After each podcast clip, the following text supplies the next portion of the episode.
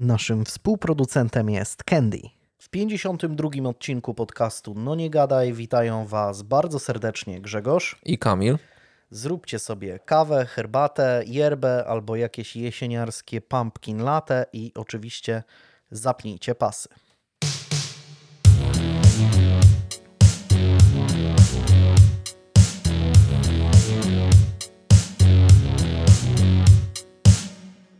Co tam? Co tam? W ogóle reprezentacja grała chyba tak między odcinkami. Oni zawsze tak się wpasowują, żebyśmy ich tak na świeżo A, nie no. ten. Ale to chyba tak specjalnie, bo chyba w tym, tym razem moglibyśmy ich tam trochę, wiesz... Ten mecz z Holandią pamiętam, przecież tam był prze, straszny, przekomiczny. Tak. tak Ten mecz tak. z Walią, który wygraliśmy, no, no, no to, to też nie było święto futbolu. Umówmy się. Zdecydowanie nie, ale ewidentnie wybierają sobie taki terminarz, Tak. żeby było tak, że już tak nie do końca pamiętasz, że już nie ma tych Nie, emocji, nie no. jest na świeżo, nie? Bo tak gdyby grali wczoraj, to byśmy mogli ten. Dlatego skoki narciarskie są co tydzień, to wtedy można ten. Wtedy Ale też słyszałem, świeżo. że y, Dawid Kubacki wygrał y, tą letnią Igielit. Grand Prix, tak? Czy nie wiem, jak to się nazywa. ale- Na Igielicie. Na Igelicie, tak. No, ten, O, ten- a to nawet nie śledziłem, no ale zobacz. no nie wiem, no, w tym, wydaje mi się czasami, że w tym, tym let, tych letnich konkursach tylko Polacy biorą udział, bo nawet człowiek ktoś wygrywa, jak, jakieś takie randomy czasami. No ale już, już, już e, nie wiem dokładnie kiedy, kiedy sezon e, rusza, ale już powoli można Zacierać rączki, tak? można, można zacierać rączki. No ale jeśli chodzi o te mecze, no to masz jakieś takie refleksje, spostrzeżenia. Kurczę, no strasznie, strasznie ciężko, ciężko mieć jakiekolwiek spostrzeżenia, bo mm, wszystko już zostało powiedziane tak naprawdę od tych dwóch lat, tak, po- ponad pewnie dwóch lat, pewnie od tego Euro 2.16 można nawet liczyć. No tak, w sumie też, To- jeśli będzie, no trudno powiedzieć coś oryginalnego. No. Jeśli powiemy co, że Krychowiak jest cienki, No, no nie, no to to tak. raczej to już wszyscy powiedzieli, nie? Nie, ale ci, to ci powiem, Jezus Mary, no, ale Krychowiak jest coraz gorszy. On już tak wygląda rzeczywiście, to kiedyś to wyglądało... Harry Maguire. Tak, Harry, Harry nasz Harry Maguire.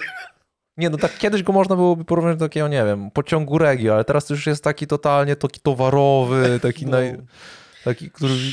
Szkoda trochę, szkoda trochę. Nie wiem z czego to wynika, no bo przecież e, e, ani Krychowiak nie jest jakiś e, wyjątkowo stary, żeby już naprawdę gdzieś tam ogony robić. Mógłby jeszcze spokojnie pograć. Nie wiem z czego to, z czego to wynika.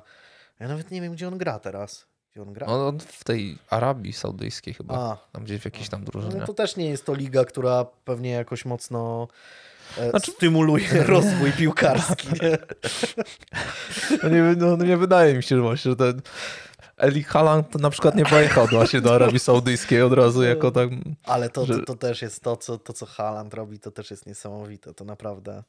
Naprawdę No nie no, a, ale wiesz, cyborgiem. ale no, nie wiem czy słyszałeś, no, dzi dzisiaj jak nagrywamy, dzisiaj jest niedziela, y, więc dzisiaj było losowanie y, chyba eliminacji do Euro kolejnych. A właśnie, ja, ja Widziałeś ogóle, Nie, ja od rana praktycznie e, No zajmowałem tak, się. teraz not- powiesz, że z w sprawą. i Naprawdę, notatkami, notatkami do podcastu i tylko gdzieś mi mignął ten e, nagłówek, ale nie sprawdziłem. Nie, Ja- ale jaka- mamy ta takie szczęście od tylu lat. Nie wiem, I chyba od Euro, było, 2000, że Coś było, że w ogóle grupa marzeń. od Euro 2012 chyba, wtedy też mieliśmy taką mm, fajną grupę. No.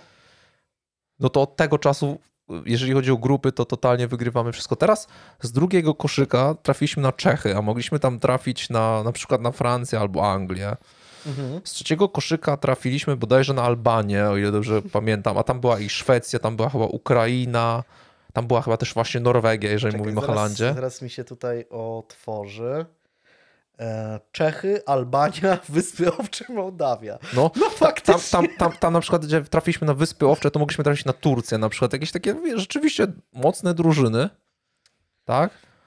Ale A my wiesz, trafiliśmy na Wyspy Owcze, na przykład mamy szczęścia tyle, więcej niż rozumu się tak mówi.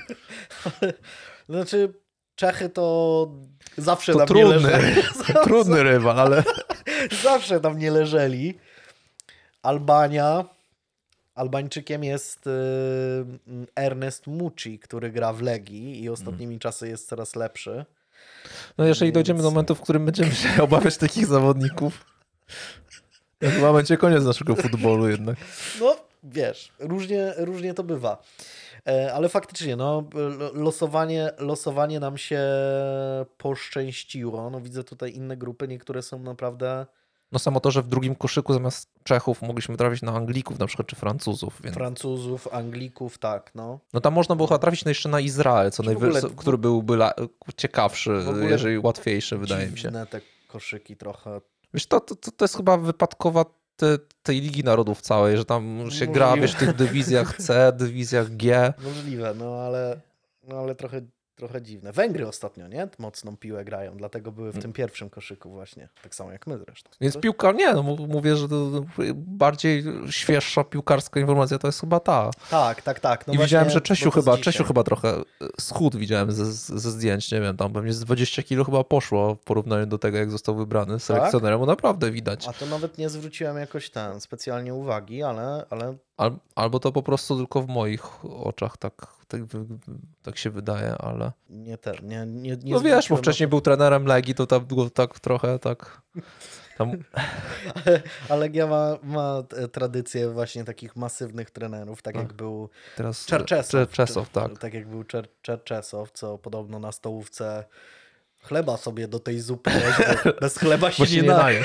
No nie, no wiadomo, że bez chlebu się nie naje. I takie, taki, no, takim Januszem był trochę, w, klimacie takiej Januszerki, ale podobno... Ale tam wspominają go bardzo dobrze przecież.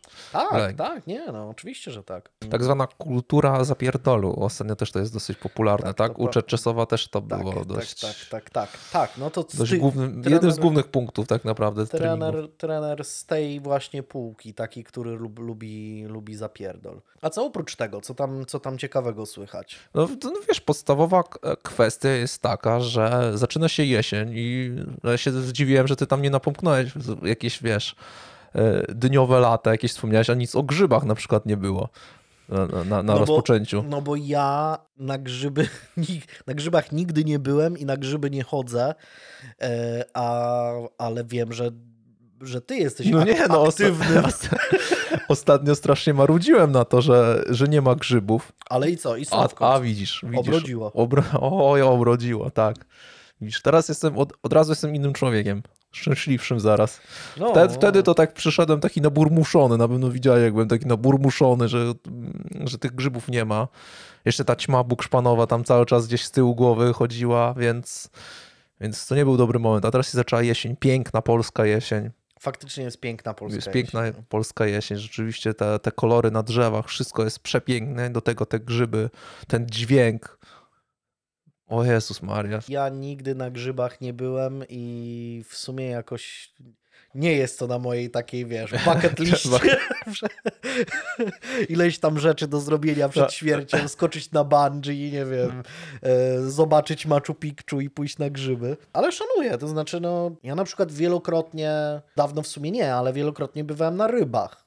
Też nie wszyscy No to- uważają to za jakąś wyjątkową rozrywkę, ale tak, ale Znaczy, wy, wielo- wy, wy, na o, jednak by, ryby jest no to bardziej statyczna jednak rozrywka, no bo no siedzisz raczej i... No ale, bic, ale biceps, ale jak, bicek, ale tu jak, jak jednak, holujesz te No dobra, ale jak masz- karpie a jak bierze- 60-kilowe. jak takiego kilogramowego, wiesz, borowika znajdziesz, to musisz się schylić, plecki, No tak, nogi, bo się podnosisz z tym kilogramowym tym. No tak. Do tego też bicek, bo trochę go tam gdzieś wyrywasz i wiesz, podnosisz do góry, do no, i koszyka. targa, no i targasz te grzyby. I targasz te grzyby, no to jednak tam plecy. spacer farmer. Spacer farmer. A myślisz, że Pudzian dlaczego jest taki silny? No tak. Masz- Niektórzy tam mówią, że jakieś jajecznica, wiesz, jad y, z 11 jaj, no ale są najlepsze jajecznica z czym? Z grzybami właśnie, jakieś kurki na przykład. Coś takiego. Ja, ja też y, kulinarnie nie jestem jakimś, szczerze mówiąc, takim wielkim e, e, fanem grzybów, ale szanuję. Szanuję, No. szanuję. Wiem, że prawdopodobnie jestem w mniejszości, jeśli chodzi o zamiłowanie No. do grzybiarstwa. Super. Bardzo, bardzo fajne zajęcie. Ja na grzybach nie byłem, ale e, wrzesień jest miesiącem konwentów i wszelkiego rodzaju tego typu No, rzeczy. no. Teraz się nudne Więc- zacznie. Więc byłem na Kopernikonie w Toruniu. Było bardzo, e, bardzo sympatycznie. Sporo sporo bardzo fajnych prelekcji, naprawdę, naprawdę ciekawa, ciekawa rzecz i, i fajnie, że Kopernikon przetrwał, bo, bo tam chyba przez pewien czas było. było no to przecież to, to, ty nie miałeś prelekcji w zeszłym roku na Kopernikonie, co tam było online? Online, tak, tak, tak, tak. Na, na tym online'owym Kopernikonie miałem, miałem prelekcję, no ale wtedy właśnie nie było tego normalnego Kopernikonu, był taki online i nie wiadomo było, jak to znaczy, ja, ja zawsze jak, jak wyobrażam sobie jakiś konwent, czy jakąś w ogóle imprezę, w którym jest tłum ludzi i się przyciskam między ludźmi i wtedy mam do wyboru z drugiej strony opcję online, to ja najczęściej wybieram tą drugą. Mhm. Więc ba bardziej mi się podoba chyba taka kwestia tej online nowości. Tylko, że Kopernikon ma to do siebie, że on jest tak rozlokowany po całym mieście praktycznie, więc nie jest e, tak jak e, na przykład na Pyrkonie, gdzie masz no, duży obszar, ale mimo wszystko bardzo dużo ludzi w tych halach, zwłaszcza w tej hali targowej jest po prostu straszny. Ja, nie, straszny tłum. tłum. Tłum mnie męczy, już po prostu z mhm. automatu mam zły humor tego, że ci ludzie wszędzie są dookoła. Ale na Kopernikonie byłem na przykład na prelekcji o dinozaurach w popkulturze, bardzo o. ciekawa i w ogóle było na, wśród słuchaczy kilku takich dinozaurowych freaków, którzy z prelegentem tam się wymieniali swoimi różnymi tam, nie wiem, spostrzeżeniami i najnowszymi doniesieniami naukowymi na temat różnych tam diplodoków i innych y, pterodaktyli. No, no, no najczęściej wszyscy się jarają dinozaurami, tylko później kończą 6 lat najczęściej. I...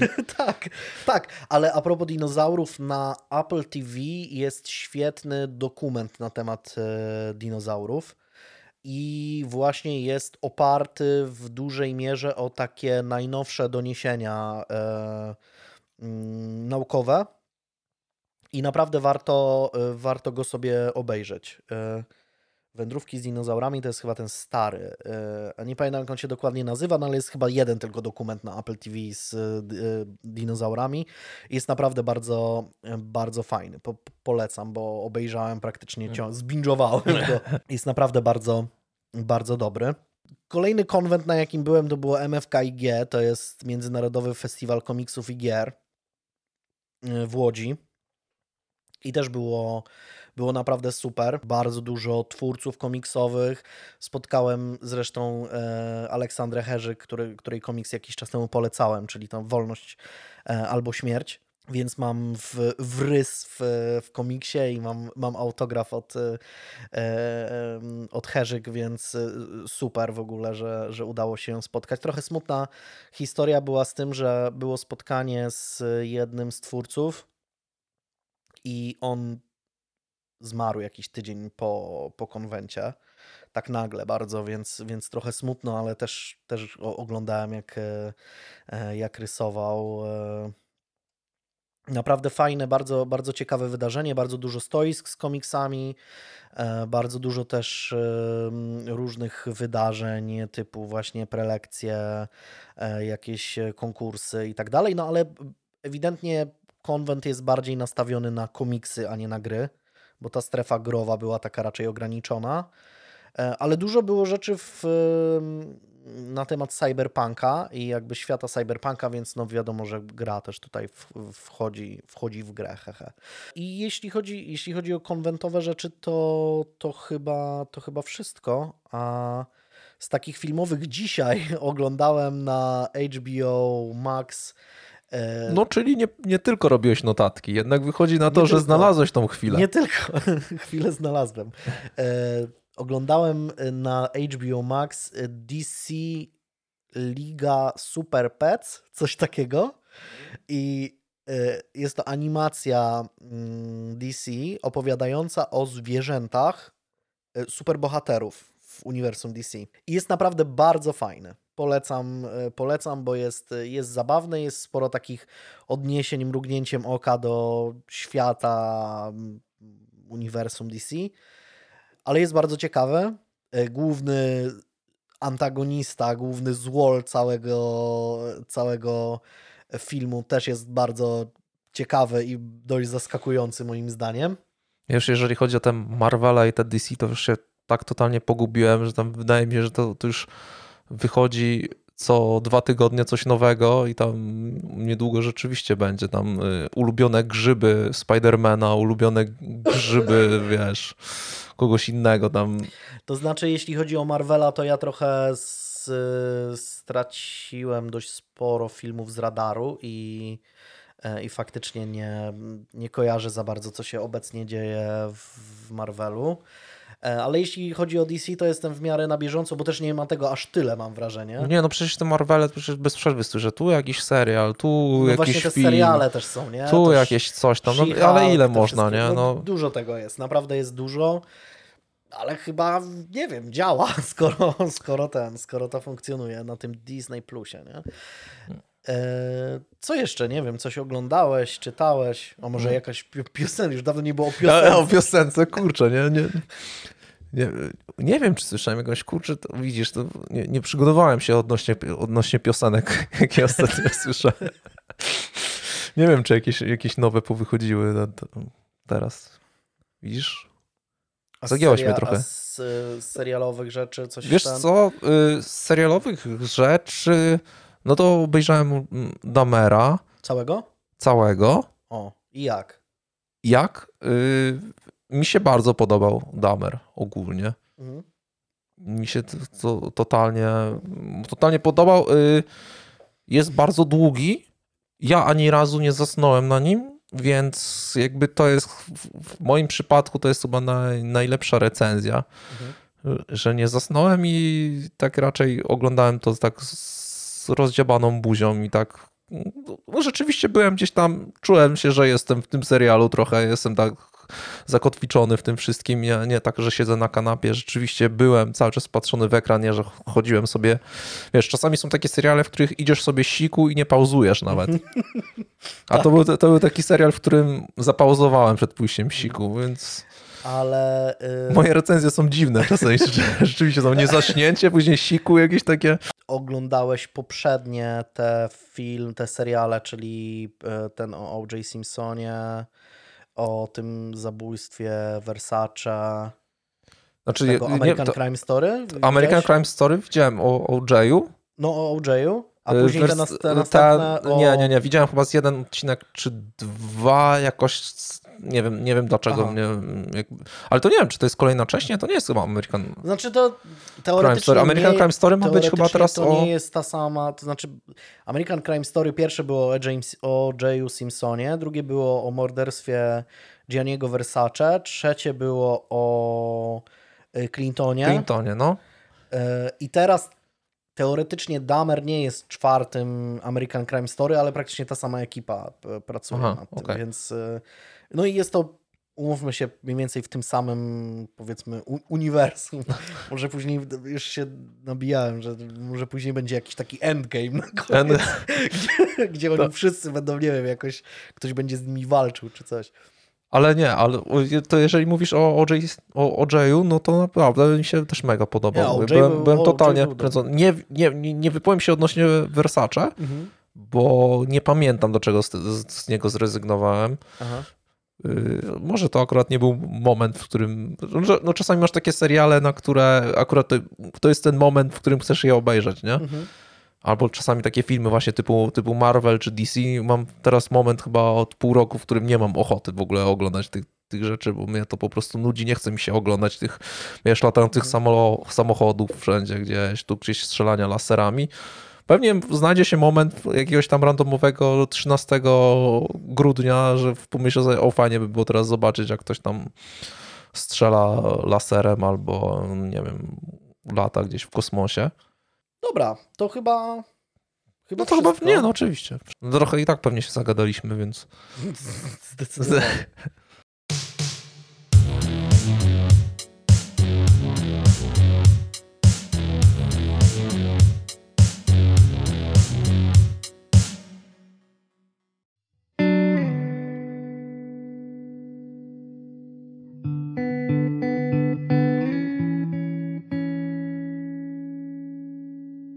Nancy Laura urodziła się 27 lutego 1958 roku jako pierwsze dziecko Debry i Franka, żydowskiego małżeństwa mieszkającego na przedmieściach Filadelfii.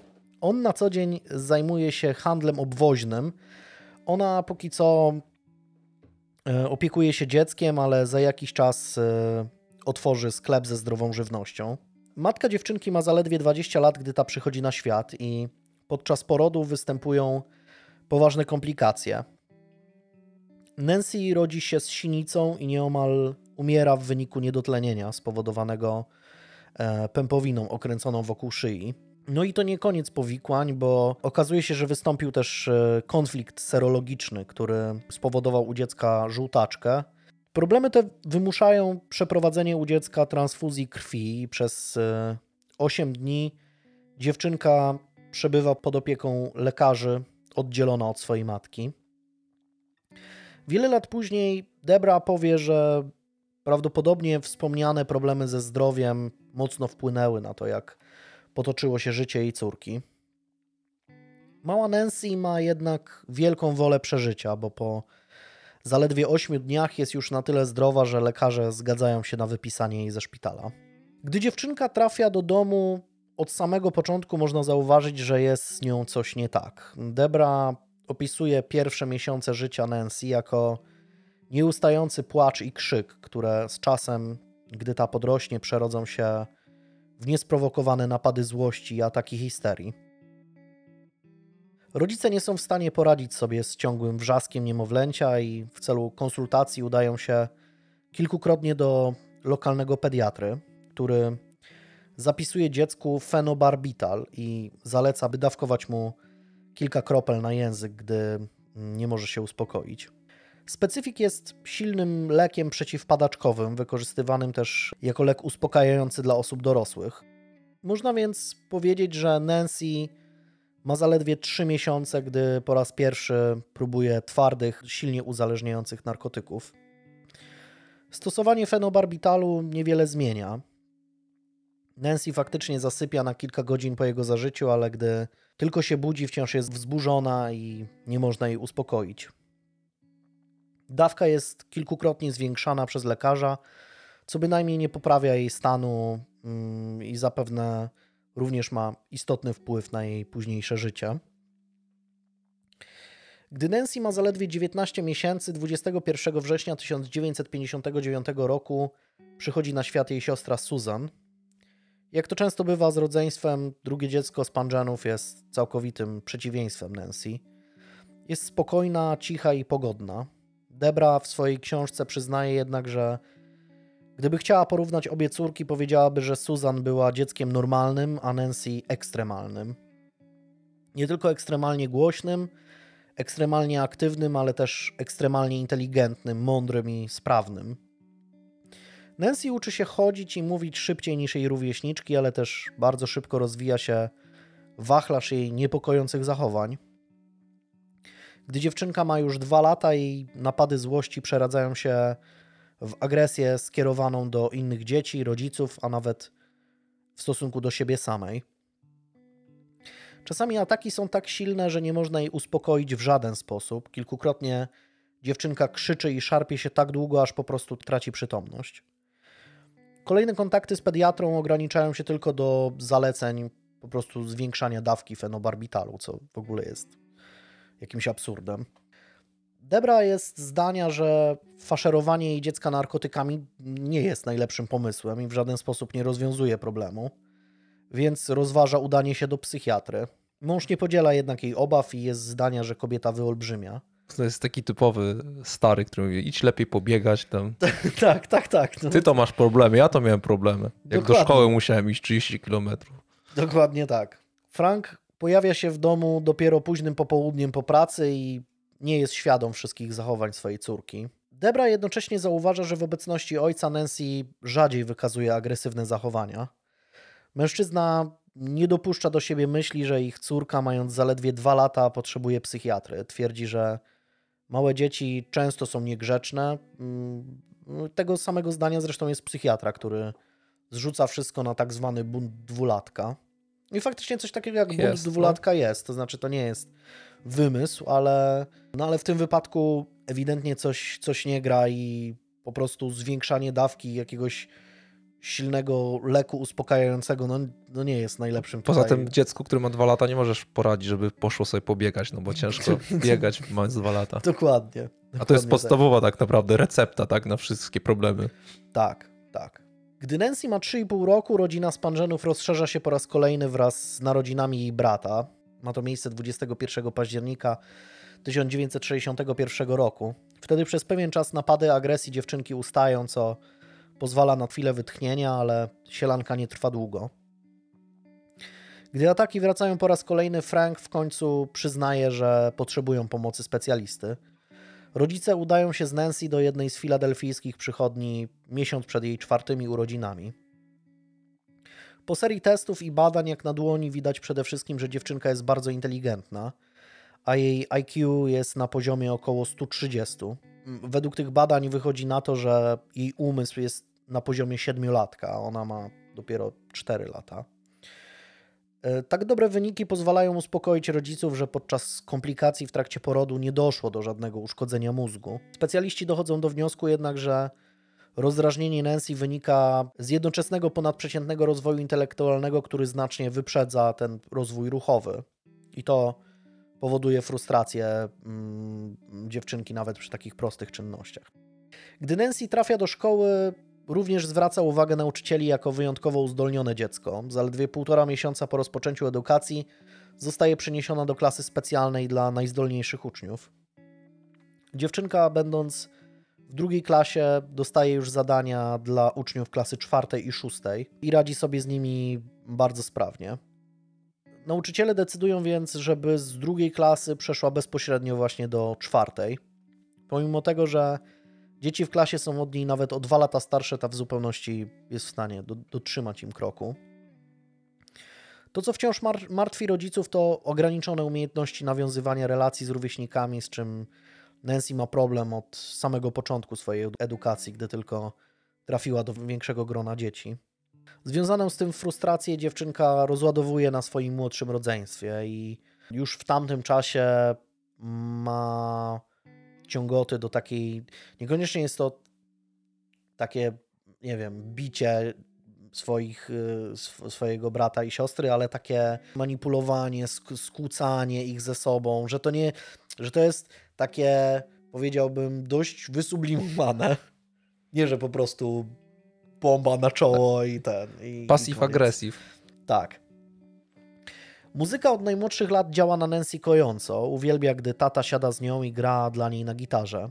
Gdy pewnego dnia Spangenowie przynoszą do domu winyl z piosenkami z musicalu Hair, ich dziewięcioletnia córka dostaje na jego punkcie obsesji.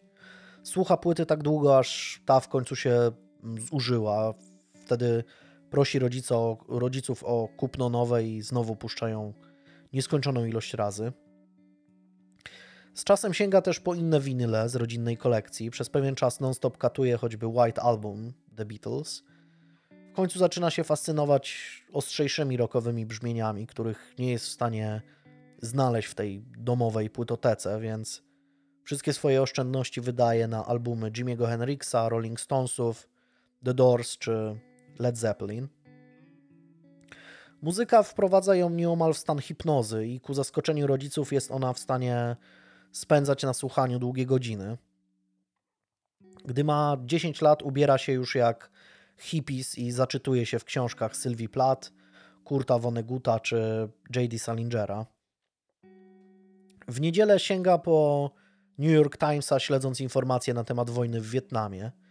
Identyfikuje się z ruchem sprzeciwiającym się udziałowi USA w konflikcie.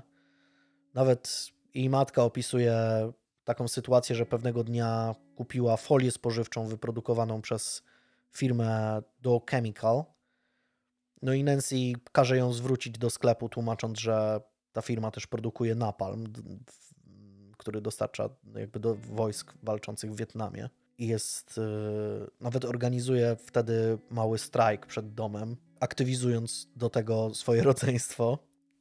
Fajne to jest, no bo ostatnio odegraliśmy to podobną rzecz cały czas odgrywamy odnośnie tych firm, które się nie wycofały z Rosji, tak? Co tam Decathlon był sabotowany trochę przez e, Tak, tak, tak. No i w, w, w, Stanach w trakcie wojny w Wietnamie e, też e, ci ludzie, którzy sprzeciwiali się wojnie, e, bojkotowali firmy, które właśnie albo produkowały napalm, albo jakąś tam... Nie, no fajne, fajne to, bo to jest takie no, jakby niekrzywdzące aż jakoś tam mocno, że to nie jest tak, że jak partyzantka jakaś, o, wiesz... Nie, jasne, ale wciąż to jest dziesięciolatka, więc to tro...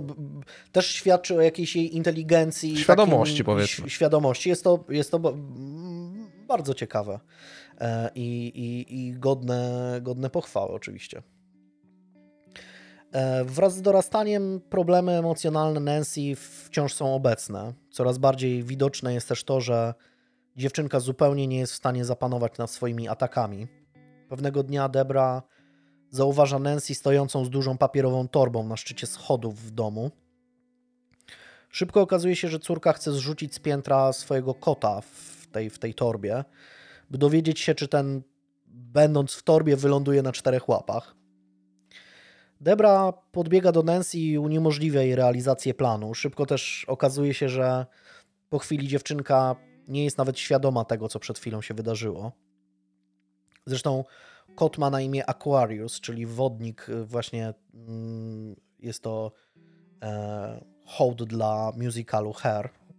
Ale to no, taki słaby eksperyment. Ja, ja pamiętam, jak byłem mały, to sobie sprawdzałem, czy zawsze ta kanapka na tą stronę z masłem spadnie. I co? Co wyszło? No zawsze spada na to z masłem. Ale to, to, nie jest szkodliwe, nie? No... no, znaczy tutaj jest też ten problem, że ona miała te ataki takich swojej, no nie wiem, takich destrukcyjnych zachowań i po tam kilku minutach nie była nawet już tego świadoma, że coś takiego było, nie? I to, to też jest podstawowy problem. Kot Aquarius zawsze był jej ukochanym towarzyszem i nigdy przy zdrowych zmysłach nie postanowiłaby go skrzywdzić. Następnego dnia Debra i Frank udają się z córką do poradni, by znów skonsultować jej problemy. Kolejna seria testów potwierdza jej bardzo wysoki iloraz inteligencji, a także zasób słów na poziomie uniwersyteckim. Jednocześnie psychiatra sporządza szerszą opisową ewaluację, w której zauważa szereg problemów, z którymi boryka się dziewczynka. W końcu dochodzi do wniosku, że są one spowodowane problemami małżeńskimi między Debrą i Frankiem. Zaleca terapię dla Nancy taką terapię małżeńską dla jej rodziców. Spanżenowie poddają się zaleceniom lekarza, no ale w głębi duszy mają wrażenie, że ta diagnoza jest błędna, że to nie wynika z jakichś ich problemów małżeńskich, bo tych problemów praktycznie nie było, a przynajmniej nie w jakimś takim natężeniu, żeby to mogło aż tak wpłynąć na, na Nancy. Mniej więcej wtedy ma miejsce wydarzenie, które Debra opisuje w swojej książce. Nancy, regularnie zmagająca się z alergią i infekcjami dróg oddechowych, pewnego dnia zostaje zabrana przez matkę do lekarza. Ten przepisuje jej antybiotyk i aspirynę na zbicie gorączki. W domu jednak okazuje się, że aspiryna nie tylko nie zbija u dziewczynki gorączki, ale też powoduje jej rozdrażnienie i nadpobudliwość. Wtedy lekarz przepisuje dziecku lek uspokajający o nazwie Atarax, czyli hydroksyzynę. 45 minut po podaniu Nancy specyfiku Debra słyszy z jej pokoju ciągły krzyk i rytmiczne, głuche uderzenia. Gdy wbiega wraz z mężem do jej sypialni, widzi jak córka wrzeszczy w niebogłosy, waląc głową o ścianę. Orientuje się też, że dziewczynka nie rozpoznaje ani jej, ani Franka. Gdy dzwonią do lekarza, ten jest umiarkowanie przejęty sytuacją, twierdząc, że jest to właśnie jakaś reakcja alergiczna i należy po prostu to przeczekać.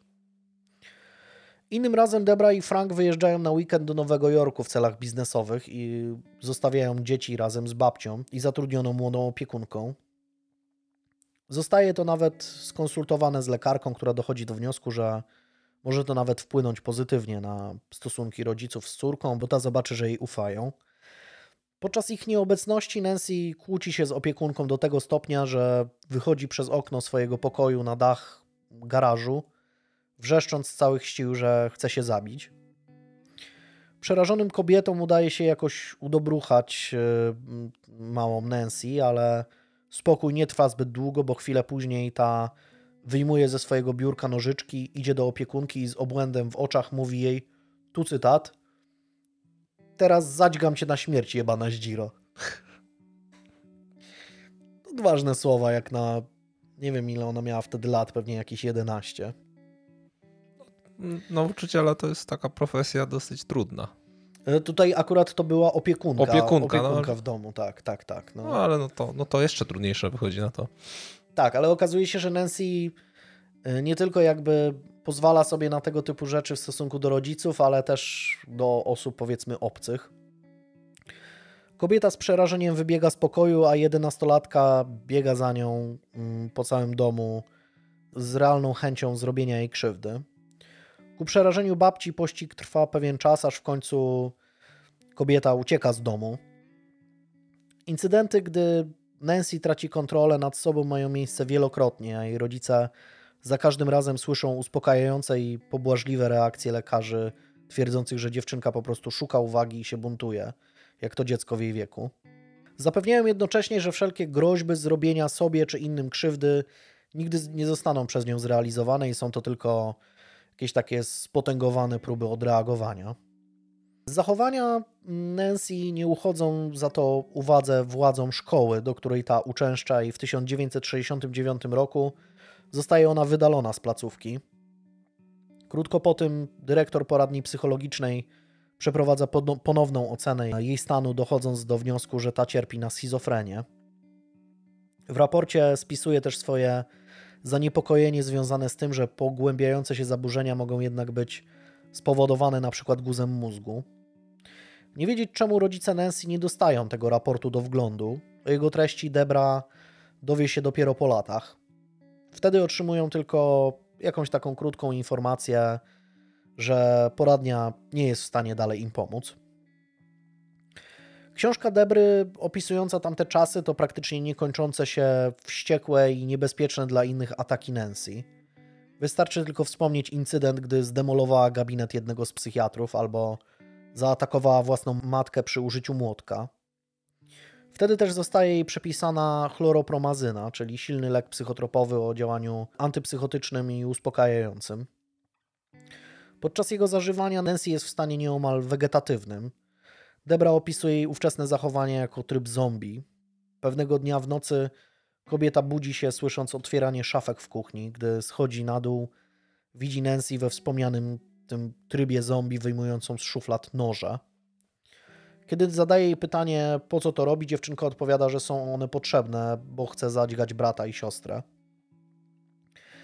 Działanie chloropromazyny robi swoje. Debra nie musi się szarpać z córką, by ta oddała jej niebezpieczne przedmioty. Robi to bez trudu, po czym odprowadza ją do łóżka. W razie czego jednak od tamtego czasu mała Suzy i David, czyli rodzeństwo Nancy, śpią w swoich pokojach zamknięci na klucz. Spanżenowie zdają sobie sprawę, że żadna regularna placówka edukacyjna nie da sobie rady z ich córką. Zaczynają więc szukać prywatnej szkoły specjalnej, ale te są koszmarnie drogie. Czesne w wysokości 20 tysięcy dolarów rocznie są w tym czasie prawie całym budżetem rodziny. Charakterystyka zaburzeń dziewczynki w oficjalnych dokumentach jest zresztą tak bardzo taka niedoopisana, że trudno ją zakwalifikować do jakiegokolwiek programu dla dzieci niepełnosprawnych umysłowo czy z jakimiś tam zaburzeniami. W końcu jednak udaje się znaleźć placówkę szkolno-terapeutyczną w odległym o 300 km miasteczku Washington w stanie Connecticut. Pomimo tego, że na początku Nancy jest zrozpaczona perspektywą wyjazdu, z czasem okazuje się, że nowa szkoła jest wprost dla niej stworzona. W placówce uczy się tylko 20 dzieci, a kadra jest świetnie przygotowana do radzenia sobie z zaburzeniami swoich podopiecznych. Nawet silne napady agresji połączone z obracaniem w drzazgi szkolnych mebli nie robią na nauczycielach Nancy nadmiernego wrażenia. Po każdym takim incydencie rozmawiają z nią, pozwalają jej wyrazić swoje emocje i okazują jej naprawdę tony cierpliwości i uwagi. W ten sposób pierwszy rok nauki w nowej szkole jest bardzo optymistyczny. W następnym roku jednak kadra zmienia się. W miejsce nauczycieli, z którymi Nancy bardzo mocno się zżyła, przychodzą nowi i od razu zaczynają się problemy. Dziewczynka wagaruje i znowu nie panuje nad swoimi emocjami. Nasila się to do tego stopnia, że nauczyciele rozkładają ręce. W końcu Spanżenowie są zmuszeni po raz kolejny szukać szkoły dla swojej córki. Tym razem Nancy trafia do placówki w Pensylwanii, jakieś 60 km od domu. Czesne tam kosztuje aż 1000 dolarów miesięcznie, co na tamte czasy jest bardzo dużym wydatkiem. Rodzice jednak no, nie mają wyboru. Trzynastolatka od samego początku jest niezadowolona z tej zmiany. Avon, bo tak się nazywa ta, to miejsce, jest placówką, w której przebywają zdecydowanie od niej starsi uczniowie, a Nancy zamiast poprawiać swoje zachowanie, chłonie wszystkie te złe nawyki jak gąbka. Podczas wizyt w domu zaczyna świadomie wyprowadzać rodziców z równowagi. Wyzywa domowników i pali papierosy w domu, co bardzo nie podoba się jej rodzicom. Ponadto chwali się też, że regularnie zażywa w szkole narkotyki. Przypominam, że ma 13 lat. No, ale papierosy? no i to nawet nie e-papierosy. Takie normalne. Pewnego dnia podczas rozmowy telefonicznej Nancy dzieli się z mamą tym, że ma chłopaka. Jest tym faktem wyjątkowo zachwycona. Jeff, bo tak ma na imię, również uczy się w Avon i jest gitarzystą w szkolnym zespole rockowym. Jej dwie koleżanki są z pozostałymi dwoma członkami kapeli i nastolatka zapewnia, że są jak rodzina. Spanżenowie zauważają, że bycie w związku pozytywnie działa na ich córkę. Ta jest bardziej otwarta, a także zaczyna rozwijać nowe zainteresowania, jak choćby fotografia. Związek trwa ponad rok i najwidoczniej jest dość, no można powiedzieć, intensywny, bo dziewczyna pewnego dnia ląduje w szpitalu po tym, jak próbowała samodzielnie dokonać aborcji przy użyciu drucianego wieszaka. Po jej zbadaniu zresztą okazuje się, że wcale nie była w ciąży. Debra pewnego dnia znajduje pocztówkę, którą jej córka planuje wysłać do chłopaka, w którym dziewczynka pisze, tu cytat, Drogi Jeffie, jeszcze zanim dostaniesz tę kartkę, my już będziemy się pieprzyć na kwasie tak długo, aż wypłyną nam mózgi. Więc, tak jak mówię, jest dość intensywnie. Odważne słowa jak na trzynastolatkę. 13-14 lat powiedzmy. Chociaż te, ta młodzież teraz dzisiejsza, to ci powiem, oj. No właśnie, nie chcę zabrzmieć jak jakiś taki najstarszy człowiek świata, ale myślę, że jest, są jakieś sygnały, no. że coś jest nie tak.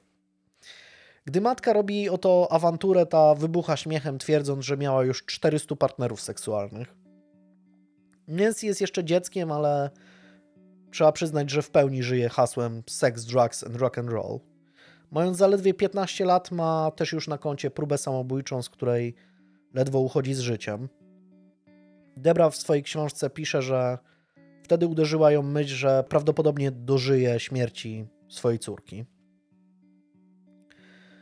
Nancy udaje się w końcu skończyć liceum, a nawet zdaje testy SAT, czyli taki powiedzmy taką maturę i, i wyniki są wystarczające, aby dostać się na dość przyzwoite uczelnie. Aplikuje na Uniwersytet Colorado i zostaje zaakceptowana. Gdy dzwoni do swoich rodziców z tą wieścią, płacze ze szczęścia. Twierdzi, że zaaplikowała na Uniwersytet Colorado, bo lubi jeździć na nartach. Więc nie była raczej zainteresowana jakoś nauką za bardzo. To jakbyś poszedł na UMK, bo lubisz pierniki.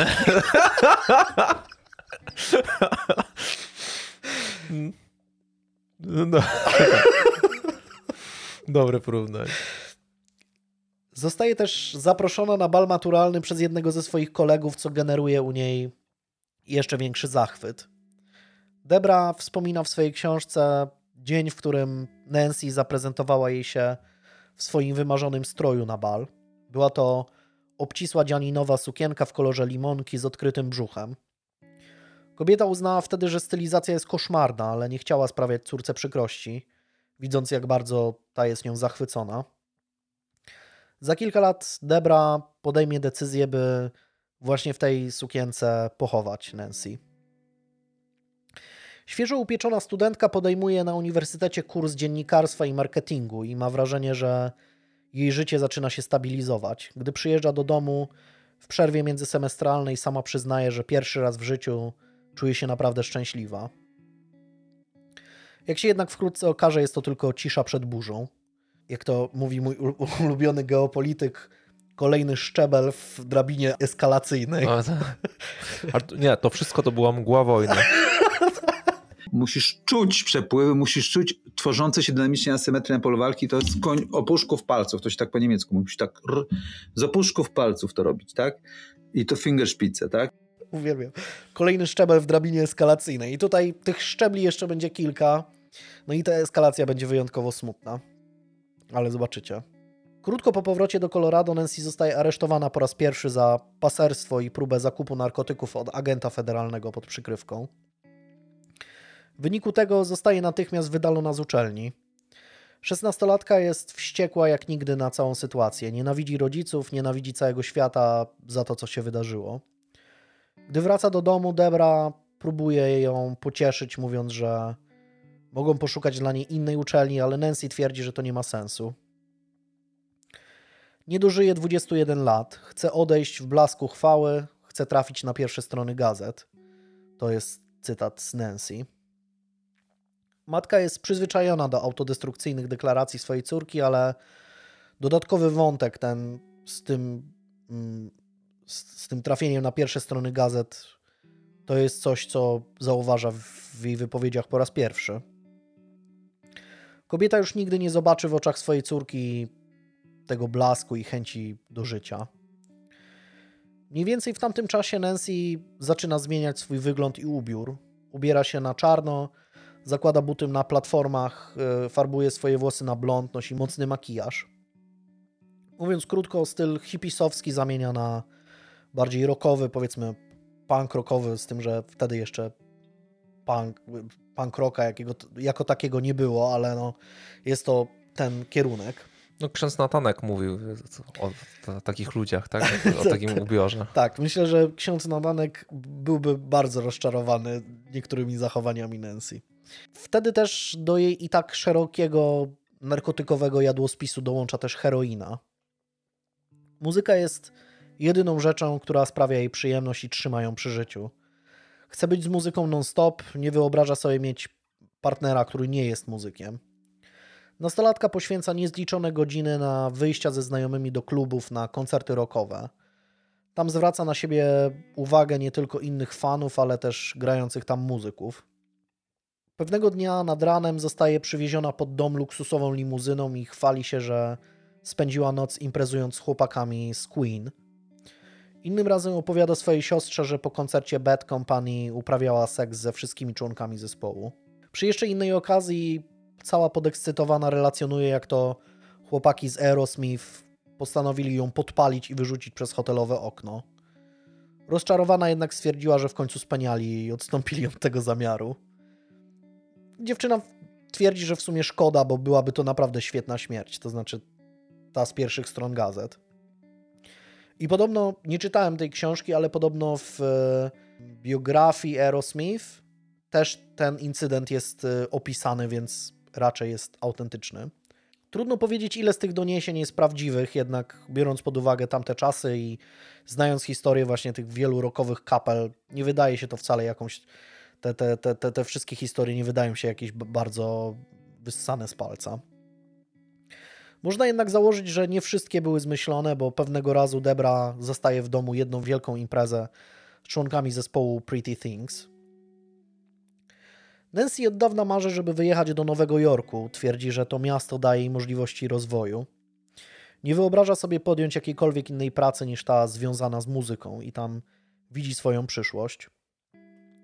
Spanżenowie z czasem również podłapują ten pomysł, bo zachowania ich córki są do tego stopnia nieznośne, że chcą w możliwie delikatny sposób po prostu pozbyć się jej z domu. W grudniu 1975 roku 17-latka wyprowadza się z Filadelfii do Nowego Jorku, gdzie rodzice wynajmują jej mieszkanie przy West 23rd Street na Manhattanie. Zaledwie pół przecznicy od słynnego hotelu Chelsea.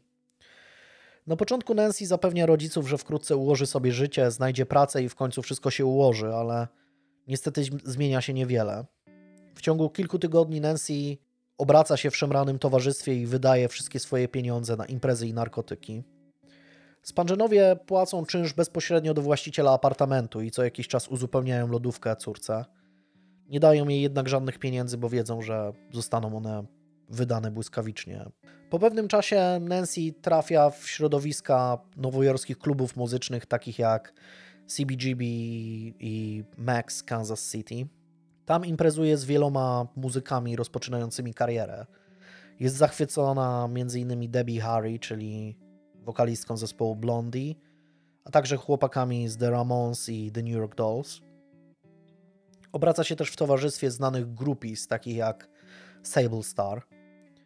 Gdy w końcu znajduje pracę, zatrudnia się w jednym z nocnych klubów jako stripteaserka. Sądząc po renomie miejsc, w których pracuje w tym czasie, bardzo możliwe, że jest też prostytutką, o czym praktycznie przekonana jest jej matka. Praca zapewnia dziewczynie stały przypływ gotówki, który prowadzi do częstszego i bardziej intensywnego imprezowania. Gdy Spanżenowie odwiedzają córkę wiosną 1976 roku, ta wygląda jak wrak człowieka. Kontakt z nią jest utrudniony, ciągle zasypia, gdy zdejmuje sweter, rodzice zauważają, że ma na rękach liczne ślady po wkłuciach. Krótko po tym dołącza do programu metadonowego, który ma na celu wyleczyć ją z uzależnienia od heroiny. I trwa to 4 tygodnie. Przez pewien czas przynosi ten odwyk znaczną poprawę komfortu życia dziewczyny. Debra ze smutkiem przyznaje w swojej książce, że tak naprawdę tylko przedłużył nieznacznie on jej życie. Druga połowa lat 70. to czas rodzącego się punk rocka. Same jego początki e, faktycznie mają miejsce na nowojorskich scenach i Nancy jest świadkiem tworzenia się tego nowego ruchu. Słucha i jego popa i Ramonsów, zanim ci stają się międzynarodowymi gwiazdami. Trendy amerykańskie jednocześnie zostają zaszczepione na ten rynek brytyjski i tam też błyskawicznie kształtuje się miejscowa scena punkowa. Amerykańscy muzycy są zafascynowani tym, co dzieje się w Londynie i masowo zaczynają wyjeżdżać w europejskie trasy koncertowe. Nancy podkochuje się zresztą w Jerrym Nolanie, e, perkusiście zespołu The Heartbreakers, który również w tym czasie wraz ze swoją kapelą wylatuje do Londynu. Cały świat dziewczyny nagle zaczyna się pakować i przenosić do stolicy Anglii, a ona nie chce zostać z tyłu. W końcu w marcu 1977 roku jej marzenie się spełnia i leci do Europy. Za bilet płaci jej matka. Ku zaskoczeniu Spangenów wycieczka do Londynu potrwa aż 18 miesięcy. Z wypadu za ocean dziewczyna przywiezie nie tylko sztuczny brytyjski akcent, ale też nowego chłopaka. Latem Nancy zadzwoni do mamy, by poinformować ją, że wprowadza się z Sidem do jego matki. Sid? zapyta Debra, słysząc imię po raz pierwszy. Sid Vicious z Sex Pistols. To największa gwiazda rocka na całym świecie. Jest mój, odpowie. John Simon e, używa tych dwóch imion naprzemiennie, więc raz będzie Johnem, raz Simonem i mm, tak, e, tak też w wielu źródłach jest, że raz używał jednego imienia, raz drugiego. E, przychodzi na świat 10 maja 1957 roku w londyńskiej dzielnicy Lewisham. Jest jedynym dzieckiem Anne i Johna Ritchich. Jego matka w tym czasie pracuje w RAF-ie, czyli tych brytyjskich siłach powietrznych, a ojciec jest strażnikiem w pałacu Buckingham i trębaczem dorabiającym sobie w miejscowych klubach jazzowych. Dwa lata po jego narodzinach, e, narodzinach syna oczywiście, Ann decyduje się wyjechać z dzieckiem na Ibizę. John przez pewien czas ma przysyłać im czeki, a później samemu dołączyć i tam mają sobie ułożyć życie. No niestety tak się nie dzieje, bo kobieta ląduje w obcym miejscu bez środków do życia, porzucona i oszukana przez własnego męża. By przeżyć, zadłuża się i handluje przez pewien czas marihuaną. W końcu z pomocą brytyjskiej ambasady w 1961 roku wraca wraz z synem do ojczyzny i ląduje w miasteczku Tunbridge w hrabstwie Kent. Tam w 1965 roku wychodzi ponownie za mąż za Christophera Beverly. Chłopiec uwielbia swojego ojczyma, który robi wszystko, by jak najlepiej zrealizować te swoje, powiedzmy, ojcowskie obowiązki. Dopełnia zresztą wszystkich formalności, by mały Simon stał się jego synem w świetle prawa i przyjął jego nazwisko. Los jednak zdecydowanie nie sprzyja 32-letniej Anne i 8-letniemu Johnowi. Świeżo upieczony mąż Anne po 6 miesiącach małżeństwa umiera w wyniku niewydolności nerek spowodowanych nowotworem. Taka nawałnica nieszczęść przygniata kobietę, nie jest w stanie znaleźć swojego miejsca, przez co wraz z synem wielokrotnie się przeprowadza, co wymusza też częstą zmianę szkół i otoczenia dorastającego chłopaka. W końcu kobieta uzależnia się od narkotyków, opiatów i heroiny, co jeszcze bardziej demoluje życie zarówno jej, jak i syna. Gdy chłopak uczy się już na koledżu, matka nawet nie zdaje sobie z tego sprawy. W tym samym czasie Simon już bardzo interesuje się muzyką, zwłaszcza rodzącym się wtedy glam rockiem. Spędza więc całe godziny słuchając Davida Bowiego, Slade czy T-Rexa. Z tamtego czasu dokładnie z 1973 roku zachowały się nawet dwa naprawdę fantastyczne zdjęcia, na których został uwiczniony 16-letni chłopak w jeansowej marynarce i czerwonym t-shircie z wizerunkiem Bowiego. Tego samego roku Simon zostaje też wyrzucony z domu przez własną matkę, która jest wtedy już powiedzmy zaawansowaną narkomanką. Wtedy w życiu chłopaka pojawia się jego znajomy z koledżu John Lydon. To właśnie John nadaje Simonowi pseudonim Sid Vicious. W wolnym tłumaczeniu można przetłumaczyć tę ksywkę jako Sid Okrutnik. Sid, Sid dlatego, że tak miał na imię chomik yy, Lydona, a Vicious dlatego, że był cichy i wstydliwy, co miało być powiedzmy takim przewrotnym żartem. Lydon dostaje od swojego kolegi pseudonim Johnny Rotten, czyli w wolnym tłumaczeniu taki Janek Zgniłek, ze względu na stan swojego uzębienia rzekomo. W tym czasie Sid i Johnny postanawiają rzucić szkołę, pomieszkiwać w skłotach, imprezować, eksperymentować z narkotykami i zarabiać przede wszystkim grając na ulicy. Podobno kawerują wtedy kawałki Alice Cooper tak beznadziejnie, że ludzie dają im pieniądze, by po prostu przestali grać. Niektóre źródła dość nieśmiało sugerują, że Sid w tym czasie zarabiał też jako męska prostytutka, choć nie ma na to zbyt twardych dowodów. Inne wskazują, że handlowali w tym czasie amfetaminą i to jest bardziej prawdopodobne. W połowie lat 70. w Polsce królują Skaldowie, Maryla Rodowicz, Andrzej Rosiewicz, a pierwsze rokowe mocne brzmienia dopiero zaczynają wykluwać się z tej PRL-owskiej szarugi w postaci budki suflera, między innymi. I to jest muzyka. I to jest, to jest muzyka. muzyka. To jest muzyka. Na pierwsze takie punkowe kapele będzie trzeba poczekać gdzieś pewnie do czasów stanu wojennego mniej więcej. Bo KSU chyba powstało w 76, ale nie byli od samego początku typowo punkową kapelą, tylko grali tam jakieś powiedzmy mm, no bardziej rockową muzykę. W tym samym czasie środowisko glam rocka i rodzącego się punk rocka w Londynie skupia się przede wszystkim wokół sklepu należącego do Vivian Westwood i Malcolma McLarena. Sklep ma wdzięczną nazwę Sex. Można w nim kupić różne obcisłe skóry, lateksy i tego te, typu rzeczy, taki powiedzmy na pograniczu tego glam rocka i sadomaso. McLaren dochodzi do wniosku, że świetną promocją dla jego biznesu będzie wspieranie popularnych zespołów. Na początku pada na The New York Dolls. Muzycy występują w ubraniach dostarczanych przez McLarena. Podczas serii koncertów w Stanach Zjednoczonych grają w czerwonych kostiumach z błyszczącej skóry na tle wielkiego baneru z sierpem i młotem. No ale pomysł nie do końca wypala. Amerykanom nie do końca się podoba tak, akurat taka stylistyka.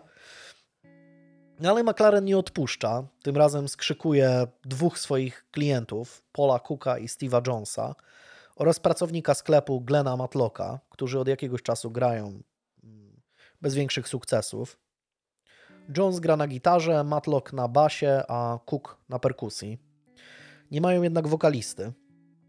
Sytuacja jest do tego stopnia beznadziejna, że McLarenowi nie udaje się przekonać żadnego ze znajomych do grania w kapeli. Ten po prostu zaczepia ludzi, którzy wyróżniają się z tłumu swoim wyglądem i ubiorem, proponując im zostanie po prostu wokalistą zespołu.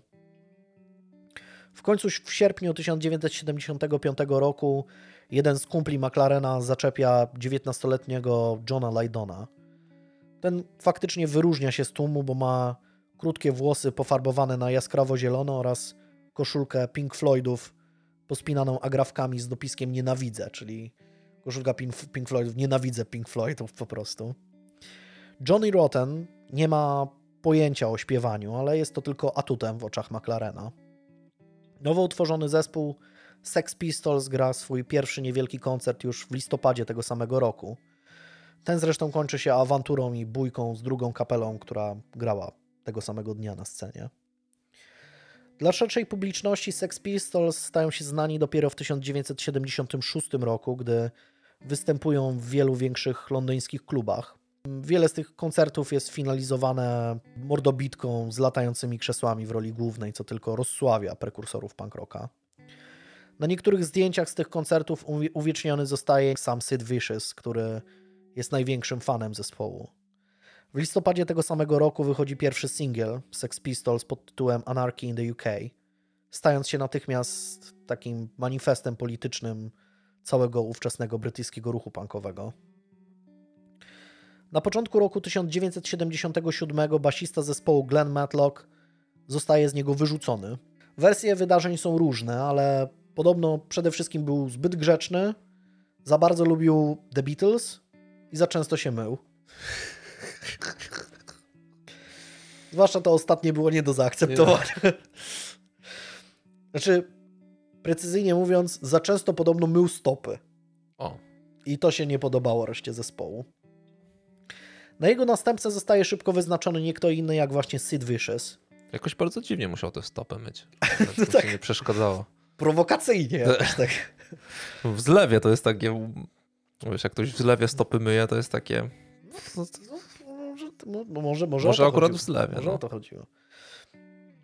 Pomimo tego, że Sid grywał w dwóch zespołach, w jednym był perkusistą, a w drugim wokalistą, to niestety z grą na gitarze basowej ma no, praktycznie nie, nie ma nic wspólnego.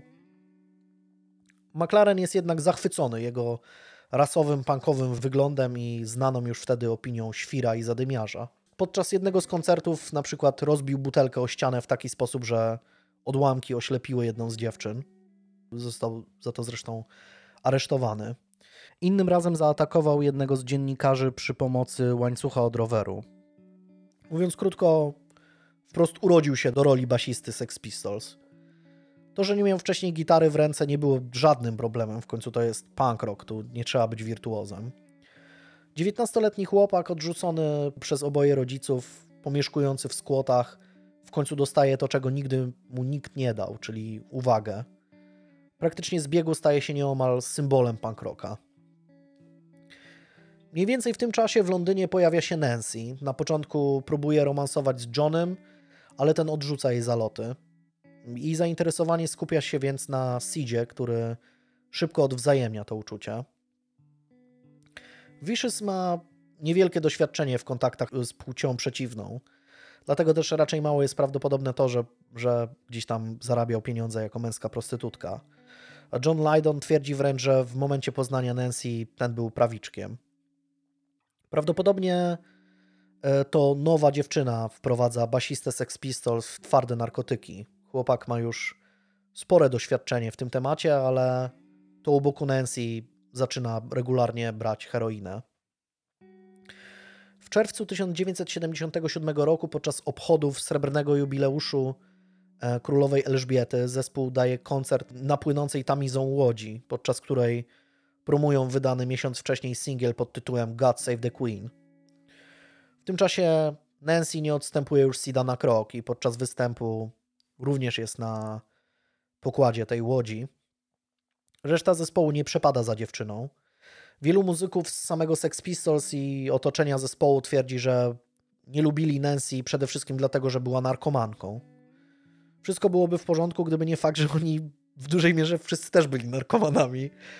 No ale wiadomo, co wolno wojewodzie, to nie tobie smrodzie, tak? Że Myślę, no mogła że... też stopy mieć bardzo często, więc to może po prostu o tym nie wspomnieli. Myślę, że głównym mm, zarzutem było to, że do kobiet nie przystawało bycie narkomanką, że fa facet, facet może, a kobieta to powinna być taka fajna, sympatyczna, nie, nie pije, nie pali i ten. No to takie, takie czasy. Nawet w lewackich y, kręgach punk rockowych. Trzeba jednak przyznać, że relacja między Sidem a Nancy nie należy do zdrowych. Para w jednej chwili potrafi zagłaskiwać się do bólu, by chwilę później pokłócić się na śmierć i życie w towarzystwie rękoczynów. Na swój pokręcony sposób są jednak w sobie ewidentnie bardzo zakochani. Zachowała się jedna z notatek Sida, którą ten zatytułował Dlaczego Nancy jest taka cudowna, w której po kolei w 12 punktach wymienia jej zalety. I uwaga. 1. Piękna. 2. Seksowna. 3. Piękna figura. 4. Świetne poczucie humoru. 5. Rozmowy z nią są interesujące. 6. Błyskotliwa. 7. Ma piękne oczy. 8. Świetnie się ubiera. 9. Ma najpiękniejszą mokrą cipkę na świecie. 10. Nawet jej stopy są seksowne. 11. Jest ekstremalnie mądra. 12. Tutaj pisze She's a great hustler i słowo hustler zarówno e, oznacza oszusta, dealera, ale też prostytutkę. I trudno powiedzieć, co dokładnie Sid miał na myśli. Może wszystko po trochu. No, trzeba przyznać, że fajnie, że tak w środek wrzucił to, to, to, to takie, takie naj, naj, najciekawszą zaletę. No, ale ogólnie reszta, no jakby wszystkie zalety takie rzeczywiście, no te stopy tam, tak. No, był stópkarzem No ewidentnie. stópkarzem. Nancy od najmłodszych lat y, opanowała umiejętność skłócania i obrażania innych tak, by zabolało ich możliwie najmocniej. Ćwiczyła to na swoich rodzicach i rodzeństwie. Swojemu chłopakowi również nie szczędzi obelg i różnego rodzaju prowokacji. Myślę, że ten zarzut, że próbowała skłócić członków zespołu, też nie jest tak zupełnie wy- wyjęty z kapelusza. Chłopaki z Sex Pistols nie lubią jej do tego stopnia, że wraz z McLarenem próbują nawet zmusić ją do powrotu do Stanów Zjednoczonych. Dochodzi praktycznie do porwania jej i zmuszenia jej do, no, czy wsadzenia do samolotu i, i zmuszenia do, do wyjazdu. No ale ta jest powiedzmy czujna i, i nie daje się, nie zgadza się na taki układ. Latem 1977 roku Nancy dzwoni do swoich rodziców cała w skowronkach, informując ich, że właśnie wzięła z Sidem ślub. Mówi im też, że nie chcą, by, by ci przysyłali im prezenty ślubne. Podkreśla, że zdecydowanie woleliby pieniądze. No i Spanżenowie przystają na prośbę córki, ale dopiero po kilku latach okaże się, że żadnego ślubu nie było, a gotówka prawdopodobnie została wydana na narkotyki. Od wiosny 1977 roku kapela pracuje nad swoją debiutancką płytą. O ile podczas koncertów Sid faktycznie zachwyca publiczność swoim wyglądem, to no na płycie już, no już liczy się ta umiejętność gry na instrumencie. Nie działa już to, co często się wśród muzyków mówi, że jak, jak nie dograsz, to dowyglądasz. No na płycie już tylko słychać ciebie, więc nawet jak jesteś najpiękniejszy na świecie, to nie gra to większej roli. Vicious zostaje więc wykluczony z nagrań i zastąpiony przez gitarzystę zespołu Steve'a Jonesa, który dogrywa po prostu ścieżkę basową i album Nevermind the Bollocks, Here's the Sex Pistols zostaje wydany 28 października 1977 roku. Jest absolutnym hitem sprzedażowym. Nawet pomimo tego, że kilka dużych sieci handlowych bojkotuje płytę, ta przez następny rok jest na szczycie bestsellerów w Wielkiej Brytanii.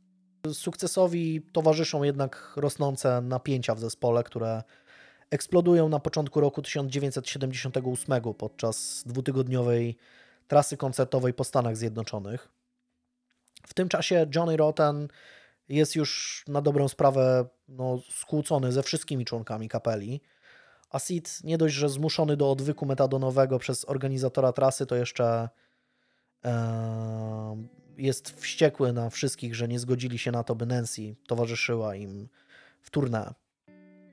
Gwoździem do trumny jest fakt, że zespół nie jeździ po klubach z dużych miast, które są przywykłe do powiedzmy tych ekscentrycznych, prowokacyjnych występów, k- które, no nie wiem, w takich nowojorskich klimatach są całkiem normalne.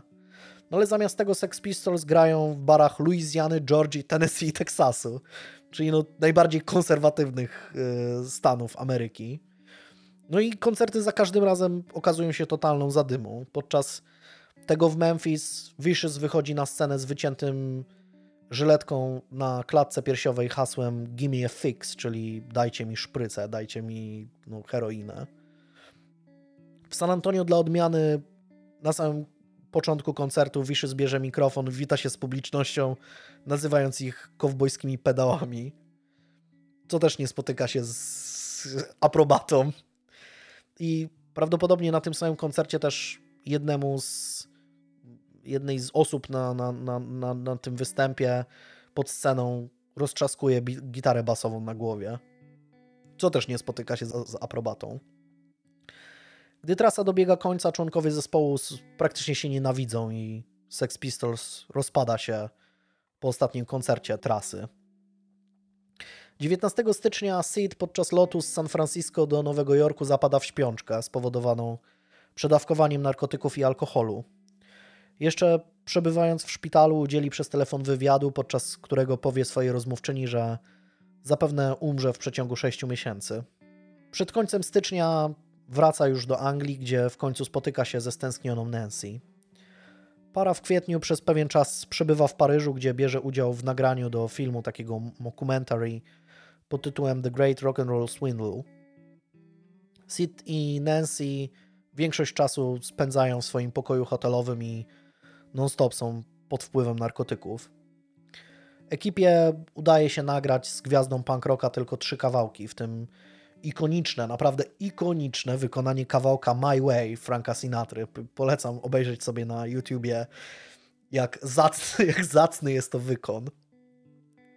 Namawiałem też go do wykonania mm, coveru piosenki Edith Piaf, Non Je ne regrette rien, no ale ten się nie zgadza. Myślę, że, to, że też byłby to, byłby to cymes naprawdę.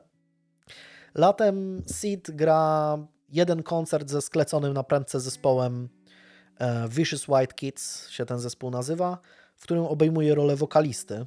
Podczas występu Nancy śpiewa w chórkach, ale członkowie kapeli dbają o to, by odłączyć jej mikrofon. Tak naprawdę cały koncept jest tylko po to, żeby zebrać pieniądze na ich wyjazd do Nowego Jorku. E, no i faktycznie się to dzieje. Wyjeżdżają do Nowego Jorku i wynajmują pokój numer 100 we wspomnianym hotelu Chelsea na Manhattanie. Jest to słynny hotel pod tym względem, że tam w tym czasie mieszkają różne gwiazdy, ale właśnie gwiazdy no, dość specyficzne, czyli jest tam bardzo duża przestępczość, pełno narkomanów, dealerów i tego typu klimaty. Wcześniej przydzielono ich do innego pokoju, ale w tym pierwotnym podpalili materac, więc zostali przeniesieni. Nancy chce od teraz być oficjalnym menedżerem Sida i rozkręcić na dobre jego karierę. Dziewczyna zbiera kilku muzyków i organizuje koncerty w nowojorskich klubach, w których niegdyś imprezowała. Wydarzenia we wrześniu przyciągają spore tłumy i przynoszą znaczne dochody, ale nie zmienia to faktu, że Nancy co jakiś czas i tak dzwoni do rodziców, by wspomogli ją przelewem. Para odwiedza zresztą Spangenów w Filadelfii. Ci po wizycie dochodzą do wniosku, że Sid, pomimo tego, że jest trochę nieokrzesany, jest bardzo miły i dobry dla Nancy.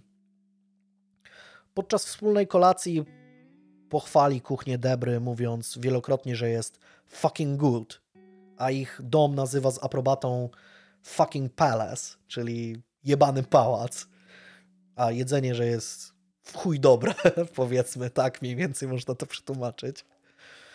Podczas wizyty dziewczyna koniecznie chce, by Sid dał jej rodzicom mały koncert. Spanżenowie będą nieco zdezorientowani, gdy ten będzie ze skupieniem na twarzy naprzemiennie uderzał dwa akordy. Rodzice są jednak szczęśliwi i szczęściem ich córki dochodzą do wniosku, że najwidoczniej w końcu znalazła kogoś, kto ją kocha i komu na niej zależy. Gdy Spanżenowie odwożą parę na pociąg, Nancy niespodziewanie wypala, tu cytat, umrę niebawem, przed moimi 21 urodzinami. Nigdy się nie zestarzeję. Nie chcę być stara i brzydka. Przeżyłam całe swoje życie i odchodzę w blasku chwały. Debra w swojej książce pisze, że z jakiegoś powodu nikt na te słowa nic nie odpowiedział. Wszyscy wiedzieli, że, że to prawda, że wkrótce się to spełni. Nancy dzwoni do matki w niedzielę 8 października. Twierdzi, że ma infekcję nerek i po raz kolejny prosi o pieniądze. Debra zgadza się wspomóc ją finansowo, ale stawia warunek, że przekaże pieniądze bezpośrednio do lekarza, u którego Nancy postanowi się leczyć. Wtedy w słuchawce odzywa się Sid, który domaga się od kobiety 300 dolarów i krzyczy na nią i jest bardzo nieuprzejmy. Debra rozłącza się, ale chwilę później telefon dzwoni ponownie. Tym razem przy telefonie jest Nancy. Mówi matce, że Sid ostatnio stał się agresywny i że kilkukrotnie ją pobił.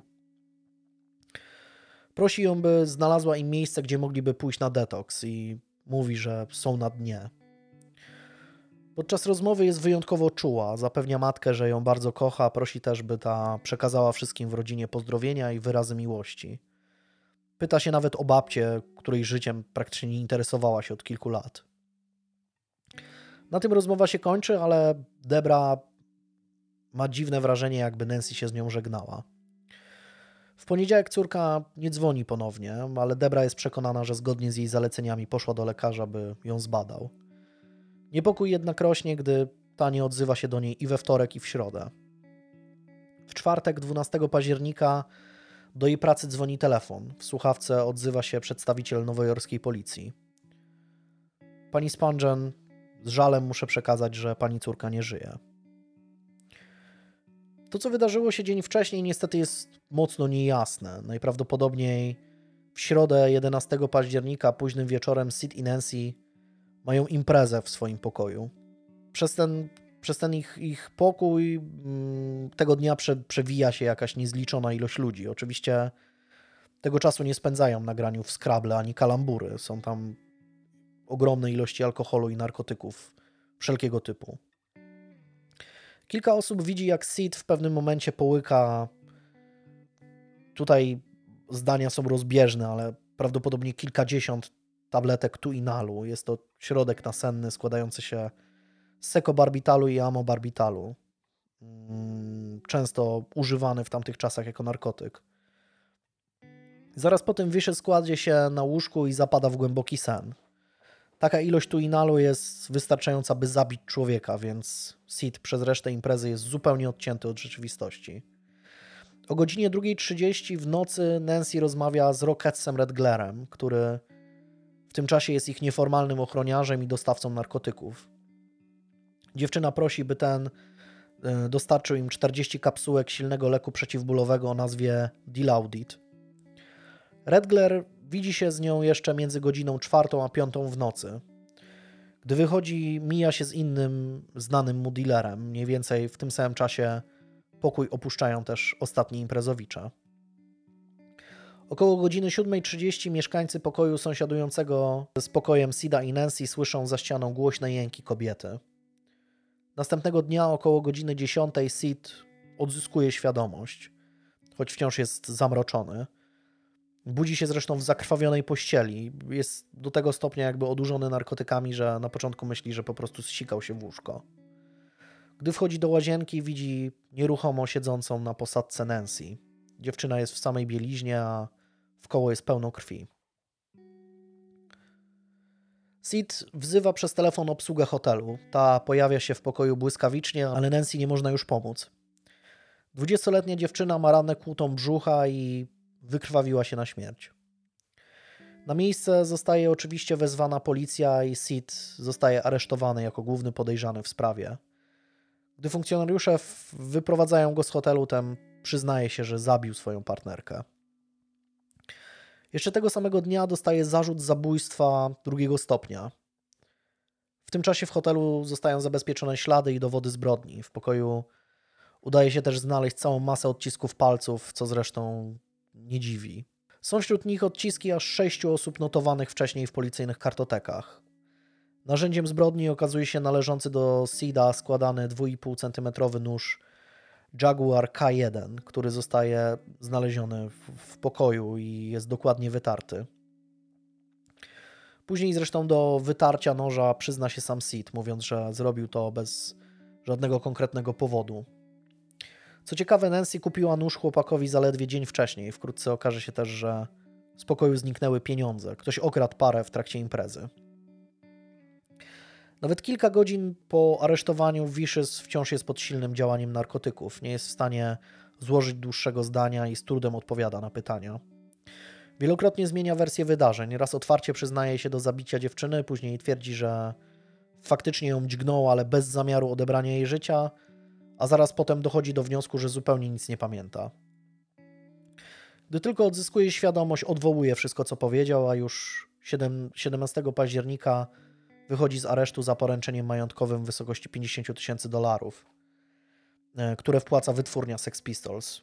Sid jednak nie może opuszczać Nowego Jorku i musi meldować się na posterunku policji. Krótko po wyjściu dwukrotnie próbuje popełnić samobójstwo. Najpierw poprzez okaleczenie się, a później poprzez wyskoczenie przez okno, ale znaczy do tego wyskoczenia przez okno w ogóle nie dochodzi, zostaje powstrzymany. W tym czasie klarują się też trzy teorie co do tego, jak mogła zginąć Nancy. Pierwsza teoria oczywiście zakłada, że zabił ją Sid w wyniku kłótni albo po prostu pod wpływem narkotyków. Druga, że zabił ją ktoś z osób przewijających się przez hotel Chelsea.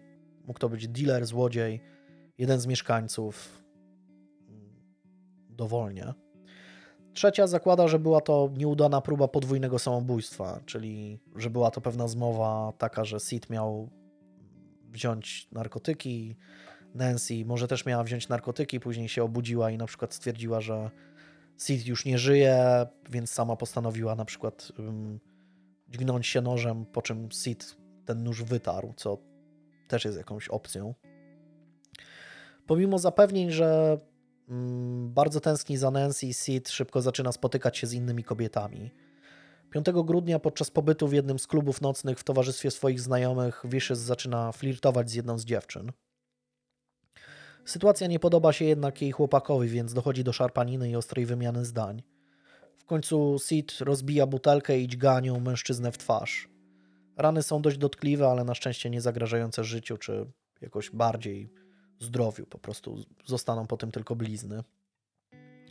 Zaraz po tym incydencie Vicious zostaje ponownie aresztowany, a jego zachowanie zostaje uznane za złamanie warunków zwolnienia z aresztu, więc z powrotem trafia za kratki, gdzie zostaje poddany przymusowemu odwykowi. Zaledwie miesiąc później jednak znowu zostaje zwolniony za ponownym poręczeniem w wysokości 10 tysięcy dolarów. Rankiem 1 lutego 1979 roku, po zakończeniu dwumiesięcznego detoksu, Sid wychodzi z aresztu. Jedyną osobą, która faktycznie na na niego czeka jest jego mama, która organizuje mu przyjęcie powitalne. Impreza ma miejsce w mieszkaniu ówczesnej dziewczyny Sida. Jego e, rodzicielka zaprasza na nią kilka osób i organizuje też narkotyki.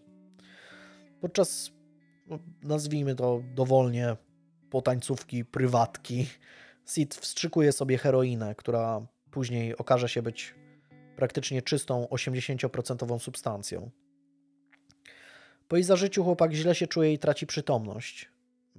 N, czyli matka Sida, nie chce jednak wzywać pogotowia, bo obawia się, że syn trafi od razu za kratki i tylko z tego zamieszanie będzie. Następnego dnia rano Sid zostaje znaleziony martwy w swoim łóżku. Umiera w wyniku przedawkowania heroiny. Niektórzy podejrzewają, że tak zwany złoty strzał podała mu własna matka. Ta zresztą Umrze w 1996 roku również w wyniku przedawkowania heroiny i podobno krótko przed śmiercią miała przyznać się, że faktycznie to ona z rozmysłem wstrzyknęła synowi taką dawkę, by ten tego nie przeżył. No, mogła uważać, że jakoś oszczędzi mu to cierpień i tego całego zamieszania z chodzeniem po sądach. Ciało Sida zostaje skremowane. Bliscy muzyka proszą matkę Nancy, by ta wyraziła zgodę na to, by prochy rozsypać na grobie jej córki. Kobieta jednak się na to nie zgadza. Mimo to przyjaciele Wiszysa wraz z jego matką jadą na cmentarz w Filadelfii. Na dobrą sprawę się tam włamują i wbrew woli spanżenów rozsypują tam jego prochy. Według jednego z członków tej eskapady w pewnym momencie ktoś wpadł na genialny pomysł i posypał sobie kreskę z prochów swojego kumpla i wciągnął ją jak kokainę. Ann Beverly będzie później twierdzić, że w jednej z kurtek syna już po kremacji znalazła notatkę wyglądającą na list pożegnalny o treści tu cytat: Mieliśmy pakt śmierci i muszę dotrzymać mojej części umowy. Proszę, pochowaj mnie obok mojej ukochanej, pochowaj mnie w mojej skórzanej kurtce, dżinsach i butach motocyklowych. Do widzenia. Sytuacja jest taka, że prawdopodobnie no, nigdy nie dowiemy się, kto zabił Nancy. Myślę, że nawet jeśli zrobił to Sid, to mógł, mógł tego w ogóle nie wiedzieć. To znaczy był tak bardzo odurzony narkotykami, że że nawet jeśli ją zabił, to mógł być tego nieświadomy w pewien sposób. Co jakiś czas wychodzi dokument albo książka oferująca kolejną spektakularną teorię, bo tych, tych teorii różnych było już kilka, ale zazwyczaj nie mają one zbyt wiele wspólnego z prawdą. Powstał też film fabularny pod tytułem Sid and Nancy, w którym w roli Sida został obsadzony sam Gary Oldman. Y, podobno rola Johnego Rottena została zaoferowana Timowi Rotowi i wtedy faktycznie byłby to naprawdę dobry film, ale finalnie ten aktor, który gra Johnego jest dość kiepski film jest przyzwoity, myślę, że warto go obejrzeć głównie dlatego, że główną rolę ma Gary Oldman i naprawdę sobie w tej roli dość dobrze radzi. Niedawno wyszedł też serial na temat Sex Pistols, który można obejrzeć bodajże na Disney Plus jest i nazywa się Pistols po prostu. E, ale go jeszcze nie widziałem, więc trudno, trudno mi powiedzieć, czy, czy faktycznie warto. Trzeba przyznać też, że no nowo, nowojorska policja mm, nie była jakoś bardzo za, zainteresowana rozwiązaniem tej zagadki, zwłaszcza, że umarła narkomanka i, i bardzo często w tamtych czasach policja po prostu jakby olewała temat z grubsza.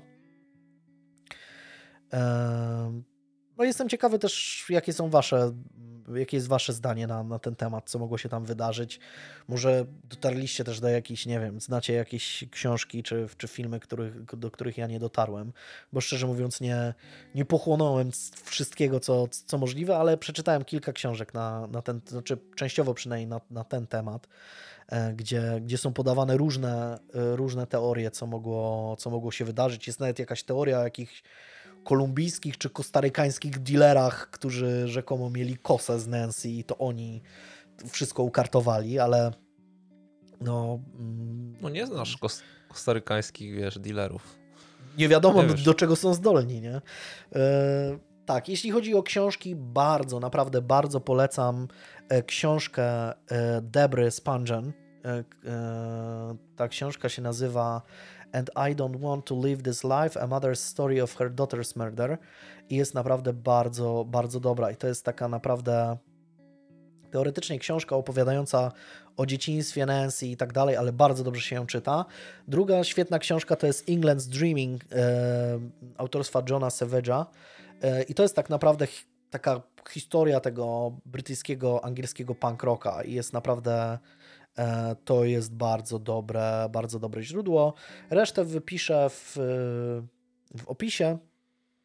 E, jest tam tego, tego trochę. Niektóre, są, niektóre pozycje są naprawdę e, bardzo, bardzo ciekawe. No ja, ja teorii swojej nie mam nigdy heroiny nie, nie, nie, nie, nie zażywałem albo mm. innych twardych narkotyków, więc nie wiem, co tam się mogło totalnie wydarzyć. No.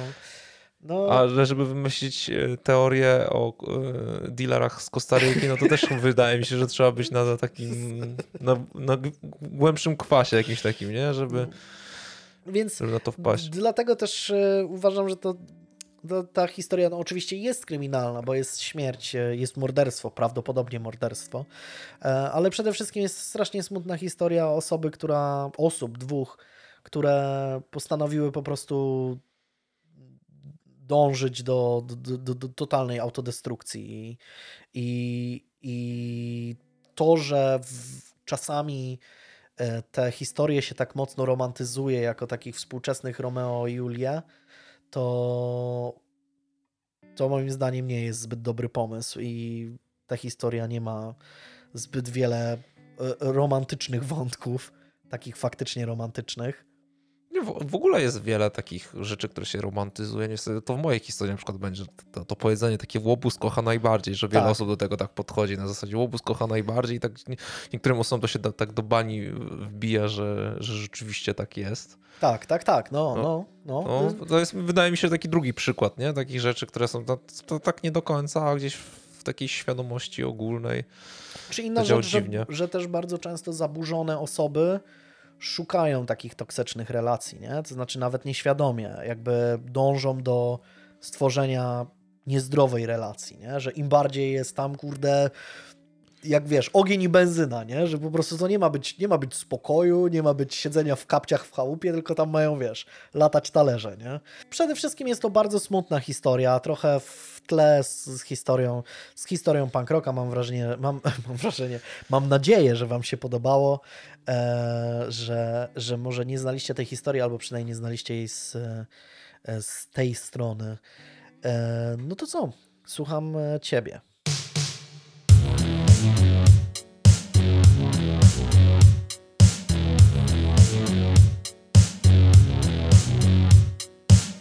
Hej, e, nie musicie regulować odbiorników, już za chwilę przejdziemy do następnej historii. Chciałem Wam tylko na szybko przypomnieć, że nasz podcast powstaje przy wsparciu patronów na portalu patronite.pl. Jeśli więc lubisz spędzać czas słuchając naszych głosów i historii, które dla Ciebie przygotowujemy, to będzie nam naprawdę ogromnie miło, jeżeli dorzucisz się do naszego budżetu i wesprzesz nas jakąś kwotą. Dzięki i pozdro z wiatraka. Linki w opisach.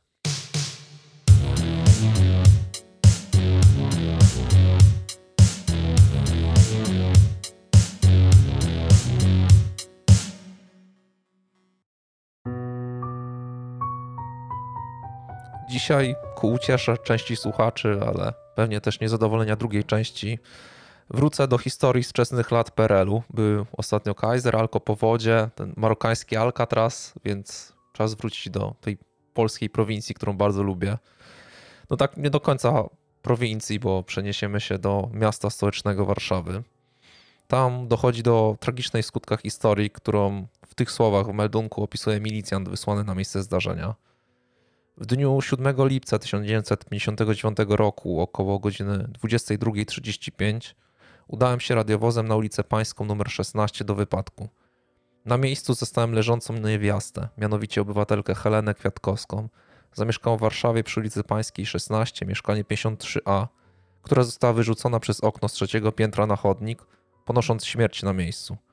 W czasie interwencji zatrzymano jej przyjaciela, Eugeniusza Paprockiego, urodzonego 2 grudnia 1931 roku w Wołominie, który pozostawał pod wpływem alkoholu.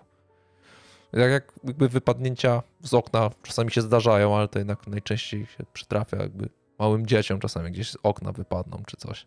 Dlatego trzeba zwracać na to uwagę albo gdzieś mieć te zabezpieczenia w oknach.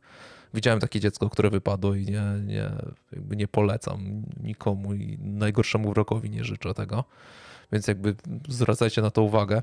No ale najczęściej to rzeczywiście te sytuacje raz na jakiś czas się zdarzają i to w mediach też jest mm, często gdzieś tam wałkowane kwestia wypadnięcia z okna, no ale jeżeli dochodzi do wypadnięcia osoby, która ma, ponad, ma 32 lata, a w tym wieku była Helena Kwiatkowska, no to wydaje się, że to, coś tu jest nie do końca Nawet chyba dobrze. ostatnio jest jakaś świeża sprawa, gdzie wnuk wyrzucił babcię przez okno, coś mi się wydaje, gdzieś coś mi się obiło uszy i to w, Pol w, Polsce jakaś taka... No ale najczęściej jednak mi chodzi o to, że się słyszy jednak te dzieci, które same gdzieś tak, tam tak, wypadają, tak, nie? Oczywiście.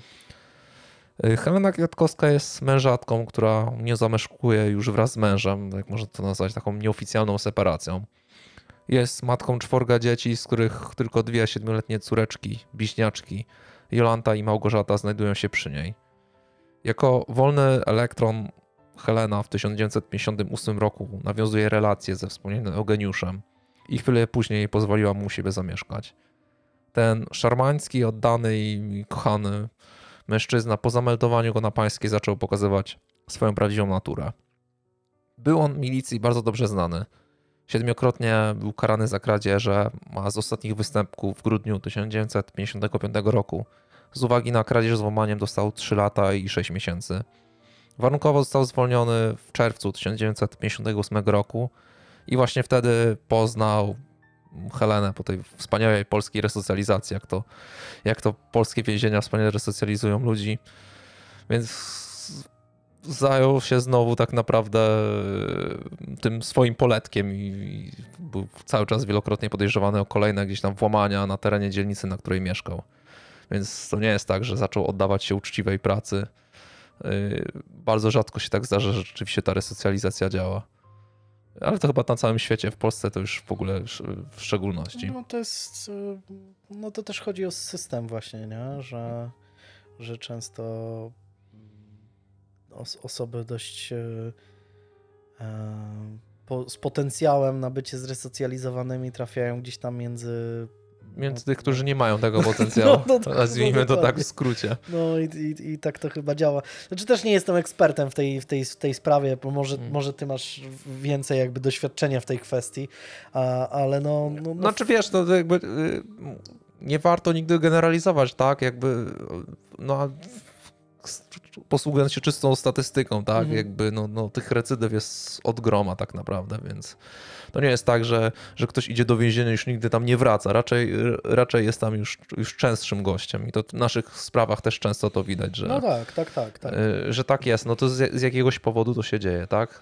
Mm. Może mamy wśród słuchaczy osoby, które, nie wiem, e, zajmują się resocjalizacją, czy są jakimiś psychologami w więzieniach, niech się, niech się wypowiedzą, jeśli mają inne zdanie na ten temat, bo, bo, bo to jest ciekawy, ciekawy temat, jasne. Ja mm, uważam, że to jest ba- bardzo ciekawe. Z drugiej strony, no, więzienie też nie może polegać na tym, że kogoś wsadzasz do dziury i wyjmujesz No. za 15 lat, nie? No nie, no. W Że- Maroku że no- tak było, jak No mniej trzy odcinki temu. No właśnie, że no jakaś resocjalizacja, no część pewnie ludzi udaje się w jakiś sposób wyciągnąć, tak? Z nałogów bardzo często, czy, czy z, czy, czy, czy powiedzmy no Nie no, z- zdecydowanie to nie jest też tak, że, że, że 100% osób No, jakby no. y, ma bilet powrotny tak No. naprawdę, nie? No ale jednak ta skuteczność nie, nie, nie jest, Nie, nie jest, jest jakaś nie wspaniała, jest taka, tak? jakbyśmy sobie życzyli. O. To nie jest skuteczność Roberta Lewandowskiego. Tak. To jest raczej skuteczność jakiegoś tam zawodnika z B-klasy. No Ale ta opinia Eugeniusza nie jest pozytywna nie tylko jakby w, wśród milicjantów, ale i na tej sam, na, na ulicy Pańskiej oraz jakby całego osiedla, czyli łącznie z mieszkańcami ulic, czy Miedzianej, czy Siennej, czy Żelaznej. Opinię można skrócić do faktu, iż był niebezpiecznym przestępcą, chuliganem, pijakiem i awanturnikiem. Jeżeli chodzi o same jego dzieciństwo, to stracił ojca w wieku 12 lat, a już rok później zaczął się upijać. Już w wieku 15 lat pierwszy raz trafił za kratki. Dnia zatrzymania pobrano krew od Paprockiego i ta wykazała 1,38 promila alkoholu. Oglęciny zwłok Heleny Kwiatkowskiej wykazały rany tłuczone głowy i twarzy, stłuczenie mózgu, podbiegnięcie krwawe opon miękkich, złamanie kości podstawy czaszki, rozedmę ro- i rozdarcie miąższu płuca prawego, a poza tym krew w jamie opłucnej prawej. Eugeniusz po wytrzeźwieniu zaczął opowiadać, jaka to ich relacja nie była wspaniała i harmonijna. Kobietę spotkał szwagra jego siostry i od razu wpadli sobie w oko. Wiedział o niej, że jest mężatką, ale mieszka sama. I to jest dość ciekawe, co też mnie roz- rozbawiło, bo jakby nie był w stanie odpowiedzieć, czy Helena ma jakieś dzieci, czy nie ma jakichś dzieci.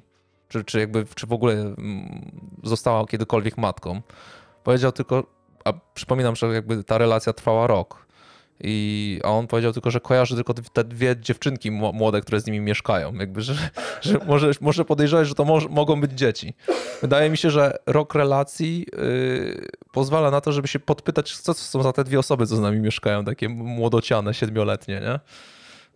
Chyba tak to działa, ale, ale nie wiem, może ja się mylę. Poza tym to jest, to są stare czasy, więc ja w tych czasach nie żyłem, więc nie będę się wypowiadał. To były inne czasy. To inne czasy, tak.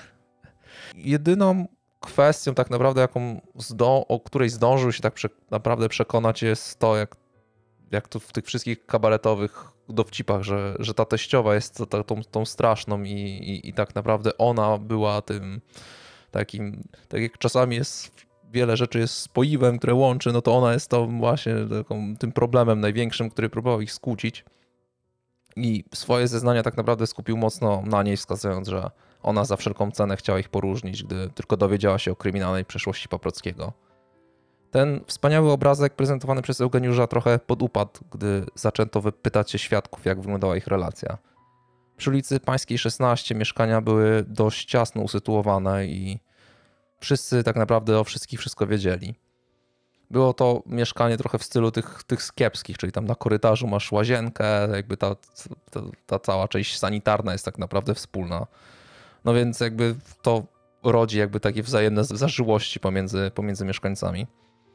Kwiatkowska mieszkała przy pańskiej od pięciu lat, kiedy to wraz z mężem wprowadziła się do lokalu. Jej mąż Stefan nie był idealny, raczej zupełne przeciwieństwo idealnego męża. Przepijał wszelkie pieniądze, wynosił z domu wszystko, co się dało opknąć, żeby tylko mieć na przysłowie webianko. Żonę bił, awanturował się tak naprawdę z każdym, więc i sąsiadom czasami się obrywało. Nie wytrzymała tego Helena i po rozstaniu zatrzymała bliźniaczki. Syna wziął Kwiatkowski, a niedawno narodzone dziecko zostało przekazane pod opiekę rodzinie adopcyjnej. Helena nie była typem alkoholowego smakosza, co tak nie do końca współgrało z partnerami, których w sobie dobierała. Zanim trafiła na Eugeniusza, mieszkało u nich dwóch mężczyzn, z których jakby nikt nie zasiedział zbyt długo, no bo mieli ten bilet w jedną stronę tak naprawdę do więzienia. Także PDW było i no, dokładnie o czym wspominam. Łobuz kocha najbardziej. Cały czas ona była jakby gdzieś wierna, wierna. No, mogła mieć to gdzieś, nie wiem.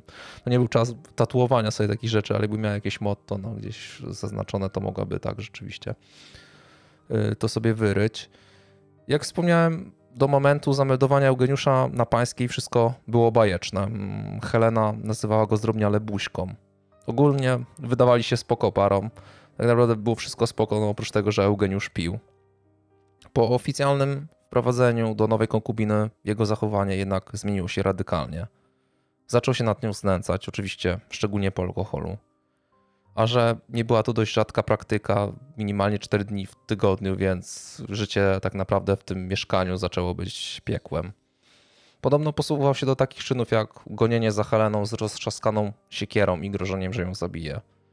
Ta wielokrotnie musiała wraz z dziewczynkami uciekać z domu i chować się po sąsiadach, piwnicy, dworcu i gdziekolwiek tylko znalazła dach nad głową. Pewnego dnia nie wytrzymała, zawzięła się w sobie, wyprowadzając się do znajomych i założyła mężczyźnie sprawę w prokuratorze, domagając się dodatkowo wymeldowania go z jej lokalu. Jest to głęboki PRL, więc jakby ta kwestia melunku była bardzo istotna.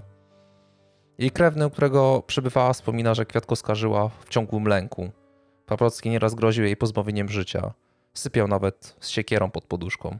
Jakby w ogóle to, siekiera to jest jakiś jego taki atrybut, jak nie wiem, trójząb Neptuna.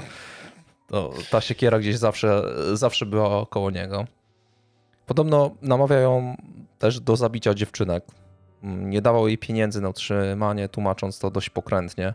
I tu cytat: Gdybyś była mądra, to byś miała kupę pieniędzy a że jesteś głupia, to musisz zginąć. Po kilku tygodniach w mieszkaniu znajomych ci wyprowadzili się do nowego miejsca, gdzie nie było już miejsca dla Heleny i bliźniaczek. Dlatego ta, chcąc nie chcąc, musiała wrócić do siebie. Szczególnie, że dotarły do niej plotki, iż Paprocki się wyprowadził. Niestety nie było to prawdą. Co gorsze, cały ten czas w mieszkaniu przebywał wraz ze swoją pierwszą żoną. Jak Helena wróciła do mieszkania, żony już nie było, jednak Zastraszona wycofała skargę i zgodziła się na dalszy pobyt Eugeniusza pod jej adresem. Sąsiadki wspominały o tym, iż w mieszkaniu dochodziło do ciągłych awantur.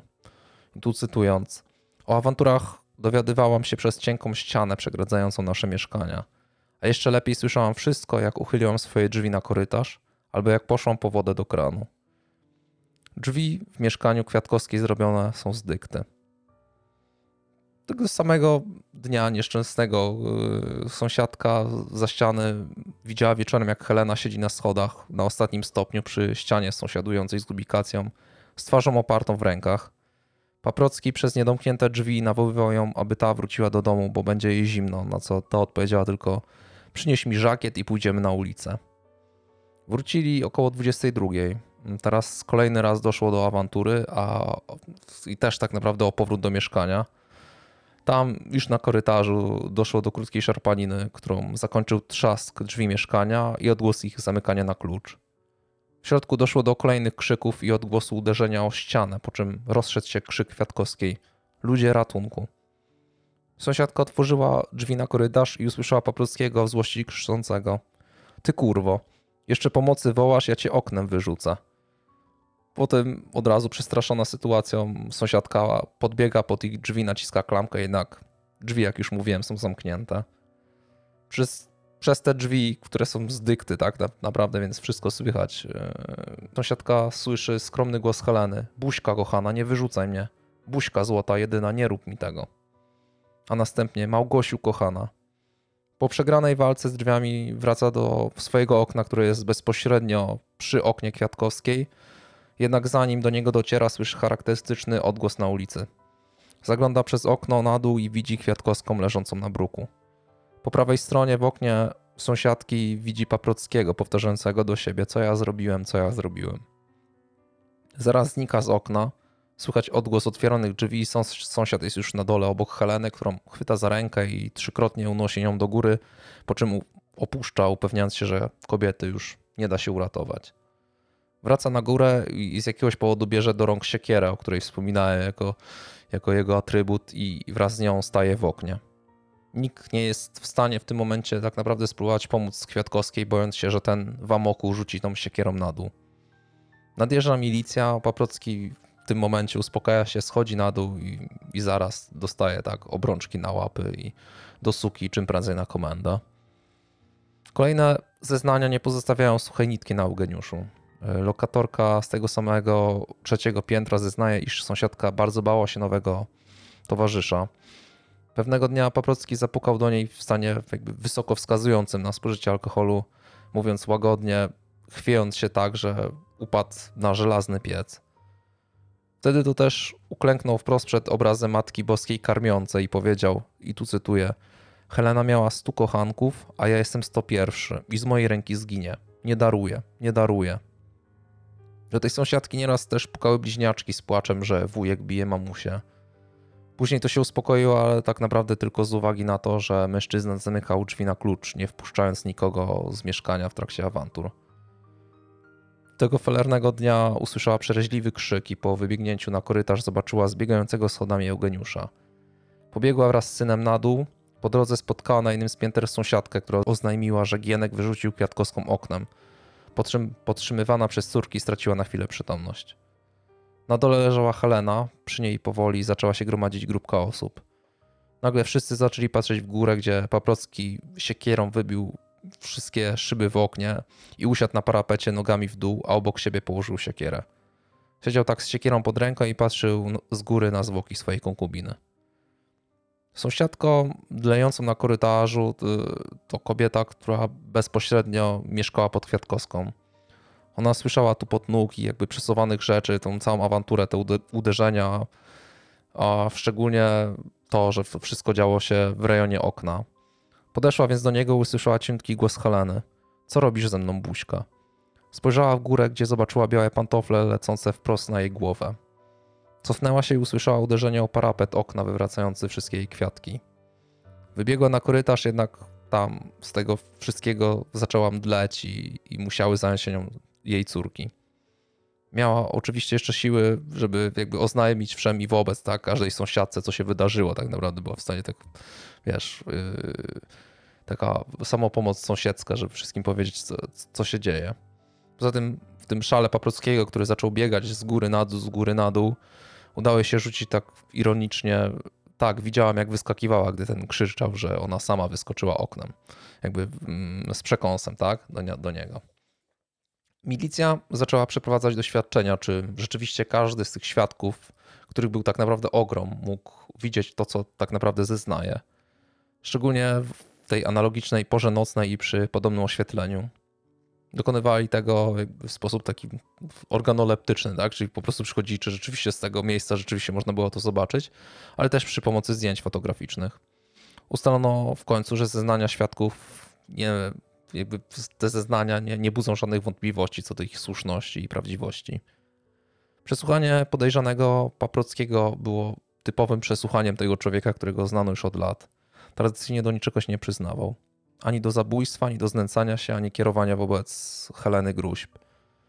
Zapytany o przyczynę wypadku odpowiedział, tu cytuję, nie potrafię wytłumaczyć faktu, dlaczego Kwiatkowska zawisła na parapecie okna, a potem spadła na chodnik ponosząc śmierć. Z mojej strony nie miała ku temu żadnych powodów. On sam oczywiście w wyjaśnieniach więcej czasu poświęcił temu, dlaczego był nietrzeźwy i jakie to wspaniałe imieniny nie zorganizował jego kolega Cyryl wraz ze wspólnym znajomym Maciejem Sonecznikiem. Kwestię Heleny skwitował krótko, że gdy wrócili do domu, ten poszedł do łazienki, a gdy chciał wrócić do mieszkania, te drzwi były już zamknięte. Oczywiście kategorycznie zanegował jakikolwiek udział w tym wypadku, nie zna powodów, dla których Helena miałaby sama wyskoczyć. Szczególnie, że jeszcze przed samym upadkiem jakby ledwo trzymała się parapetu, no jednak jak się samemu wyskakuje, no to spodziewasz się tego, że ktoś nie, nie, nie, nie, nie złapiesz się parapetu i zaczniesz po prostu zwisieć nogami w dół i dopiero się wtedy puścisz, tak? No, jakby, no ciężko to, jakby wtedy, ciężko mu było to wytłumaczyć tak naprawdę. No. Ten obraz wspaniałej rodziny, który przedstawił e, Paprocki, wzburzony przez tych wszystkich sąsiadów i znajomych, obnażyły również dziewczynki, które z nimi wspólnie zamieszkiwały. Jolanta powiedziała, mieszkał z nami wujek Eugeniusz. Wujek był niedobry dla mamusi, bił ją, bił ją po twarzy. Jak drzwi były otwarte, to uciekałyśmy z Małgosią na korytarz. Potem nie mogłyśmy uciekać, bo wujek zamykał drzwi na klucz i chował go do kieszeni. Nigdy nie kupił nam zabawki, ani cukierka. Małgosia wyznała, że bardzo bała się wujka. Jak on zamknął drzwi na klucz i uderzył mamusię, to ja ze strachu zrobiłam pod siebie. Wujek przychodził do domu pijany, przewracał się i brzydko od niego pachniało. My go prosiłyśmy, aby się położył spać, bo tak nam kazała mamusia. Koniec końców z tego wszystkiego, y, co udało się zebrać, y, głównie zeznań tak naprawdę, Mężczyzna został oskarżony o zabójstwo Heleny Kwiatkowskiej. Zapytany o problemy z alkoholem, zeznał, że wódkę pił codziennie, przeciętnie około pół litra, a nadto kilka butelek piwa. Był rozwodnikiem, posiadał dwójkę dzieci, które są w domu dziecka. Sam przez całą rozprawę trzymał się swojej wersji i zaprzeczał swojej winie. Sąd po przeprowadzeniu ogromu czynności i przesłuchaniu kilkudziesięciu świadków orzekł o winie Paprockiego. Zamiar pozbawienia życia Heleny Kwiatkowskiej zrodził się u niego dużo wcześniej, a dokładniej chwili, gdy ta skierowała wobec niego skargę o znęcanie się. Chodziło mu o szybkie rozprawienie się z Kwiatkowską i usunięcie jej z swojej drogi jako tej, która utrudniała jego działalność przestępczą i realizowanie dalszych planów osobistych. A tym wedle sądu miał być powrót do żony, która zamieszkiwała właśnie na pańskiej w czasie nieobecności Heleny. Biorąc pod uwagę cały materiał dowodowy, skazany został na karę dożywotniego pozbawienia wolności oraz utratę praw publicznych i obywatelskich praw honorowych na zawsze. Złożył oczywiście rewizję, jednak Sąd Najwyższy nie znalazł podstaw jej uznania i utrzymał zaskarżony wyrok w mocy. Chyba nie będzie zaskoczeniem, że nie słyszałem o tej, o tej historii. Wiesz co, ja, ja dlatego ja, ja bardzo lubię te historie, które rzeczywiście mm, no nie są tak total, zupełnie znane, a pokazują problemy, które jakby dotyczą dużej części społeczeństwa. Mam nadzieję, że nie tak duże, jak mi się wydaje, ale no problemy gdzieś tam znęcania się, jakichś takich rzeczy, takich kwestii, problemy gdzieś tam znęcania połączonego z alkoholizmem, tego wszystkiego, żeby pokazać czasami gdzieś tam w tych historiach, że to nie tylko dotyka właśnie muzyków Sex Pistols, tylko dotyka też to ludzi, którzy mogą być gdzieś tak naprawdę, którzy mogą mieszkać gdzieś obok, nie? Tylko, że może oni nie mają drzwi z dykty, tylko normalne drzwi i tego nie słychać do końca. Tam rzeczywiście się, się straszne rzeczy dzieją i, i tak to się no, może skończyć. No, przemoc domowa to jest, to jest strasznie duży problem i znaczy oczywiście, że on występuje na całym świecie, to jest jasne, ale mam wrażenie, że w Polsce trochę jest specyficzne podejście do, e, do na przykład e, informowania o takich rzeczach policji, tak, że, że się mówi, że nie mów nikomu, co się dzieje w domu, tak, że, że brudy się pierze u siebie w domu, że, że o takich rzeczach się nie, nie, nie, jakby nie rozmawia z innymi i E, i tym bardziej jako sąsiad się nie powinno w, jakby wtykać nosa nie w wiem, swoje bo, bo, sprawy. Wiesz, to, to, to jest kwestia tego, że z jakiegoś powodu dużo ludzi ma w bani gdzieś tam za, wiesz, zakotwiczone to, że jak komuś powiem, że mam problemy w domu, to jakby to też dotyczy tego, że czujesz jakby porażkę tego, że ta relacja gdzieś tam ci nie wyszła na przykład, tak? Że, że, że czujesz sam, się współwinnym trochę, o tak sam, nazwijmy trochę, I że nie? sam przed sobą przyznasz, że gdzieś tam że to, coś ci nie no, wyszło, coś ci nie, nie? wyszło że, że, w twoim życiu jest jakiś problem, nie? Ale mam wrażenie, że to też chodzi o to e, też w kwestii, nie wiem, sąsiadów na przykład, którzy słyszą różnego rodzaju kłótnie, jakieś e, rękoczyny, krzyki i tak dalej. Bardzo często w tych sprawach, nawet tych znanych, no mówię tutaj głównie o tych polskich sprawach, jest tak, że sąsiedzi bardzo często wiedzieli, nie? że no hmm. oni to się darli na siebie po prostu tak. dniami i nocami, nie? No to kurde, no to dlaczego jakby nic, nic z tym nie zrobiłeś, nie? I, i, i No, jest wiesz, smutne, to, to, to jest zgodnie z tym, co, e, co pamiętasz, co ci, ci opowiadałem tą historię o tym, że sąsiadka do nas się przypiała o to, że, że buty stoją Mhm. na korytarzu, tak? Tak, tak, tak. A nigdy się nie spiała do tego, że u sąsiadów tam słychać, że się źle dzieje i są tam awantury i, i jakby No. nigdy nie wezwała patrolu na, na, na to, nie? Tak naprawdę ludzie czepiają się takich małych rzeczy, a to, to niech się w domu dzieje, to, to oni sobie tam załatwią, tak? Między, so, między sobą. tak, tak. Nie chce się wtrącać, tak? No, no to, jest, y, to jest smutne. Oczywiście m, ta przemoc domowa to jest y, koszmar i dla dzieci, i dla, e, no, dla, dla wszystkich tak naprawdę, którzy biorą w tym, w tym udział i są steroryzowani przez Nie, a takie, historie, a takie, rodziny, a takie tak? historie pokazują dobitnie, że jakby nie można być na to ślepym, tak? No bo to się może skończyć naprawdę tragicznie. W Mhm. wielu przypadkach się kończy tragicznie, nie? No, wielu, no pewnie procentowo to nie będzie wiele, ale to cały czas jest dość sporo. No, y, sam też miałem taką, taką sytuację, gdzie y, sąsiad y, y, był terroryzowany przez swoją żonę. I, i, i, ale w tej sytuacji mm, po prostu zadzwoniliśmy na policję. ale był bity przez nią regularnie i, i, i naprawdę ten gościu prz- przeżywał jakiś koszmar.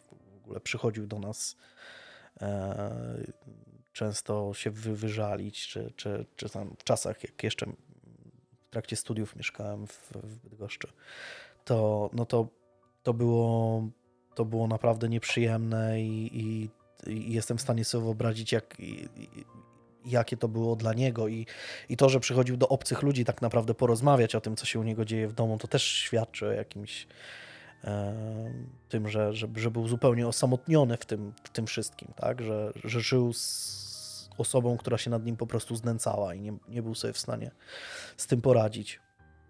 No Strasznie- z jakiegoś, powodu w ludziach budzi się taki, nie wiem, wstyd może i dlatego do, do obcej osoby było mu łatwiej przełamać może, to, nie? może tak, może tak. Może, może właśnie chodziło o to, że, że przed obcą osobą jest, jest się łatwiej w takiej sytuacji otworzyć. No strasznie, zawsze są to straszne historie i już nie mówiąc, jaki koszmar przeżywają na przykład dzieci w takich w takich, e, podczas takich wydarzeń, nie? które trwają bardzo często latami w ogóle. Nie? I trudno się dziwić, że później z takiego, z takiego backgroundu wychodzą ludzie, którzy nie, nie są w stanie sobie poradzić z jakimiś tam rzeczami. Nie? Bo pewnie rozmawiamy o, o rzeczach, które część z Was. Są oczywiste, tak? Ale też część z Was, którzy, którzy słuchacie mm, naszego podcastu, to też znacie te sprawy, albo nie daj Boże, sami, sami przeżyliście coś takiego, to, no to, są, no to są rzeczy na pewno nie do pozazdroszczenia i, i, i to są straszne historie, no, które bardzo często eskalują do takich właśnie już, już totalnie rzeczy typowo true tak, że, że kończy się to po prostu jakimś zabójstwem e, czy, czy, czy, czy czymś takim, nie? Strasznie, strasznie przykre to są tematy. To myślę, że w, wszystko. W ogóle są jakieś zdjęcia klasyczne. No, oczywiście, że. Tak? Nie, oczywiście, że będziesz mógł stworzyć sam miniaturkę, jesteś fan. Okej. E, Dobra. Ja wiem, że jesteś zawsze przeszczęśliwy, jak możesz sobie, jak ten, jak, jak samemu możesz odpalić swój, swoją kreatywną Pos- część umysłu. Postaram się. W mojej historii jest, jest dużo, dużo zdjęć, no, głównie dlatego, że mówimy o powiedzmy celebrytach, e, więc też znajdziecie je na naszych e, mediach społecznościowych. Zapraszamy oczywiście, bo już dawno tego nie mówiłem, zapraszamy na naszą grupę na Facebooku, na której dzieją się, dzieją się rzeczy.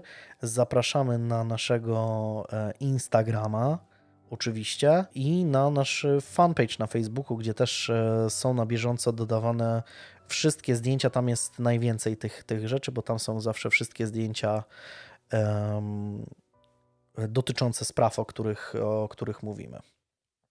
Więc to by było na tyle i do następnego. Cześć. Podziękowania dla patronów.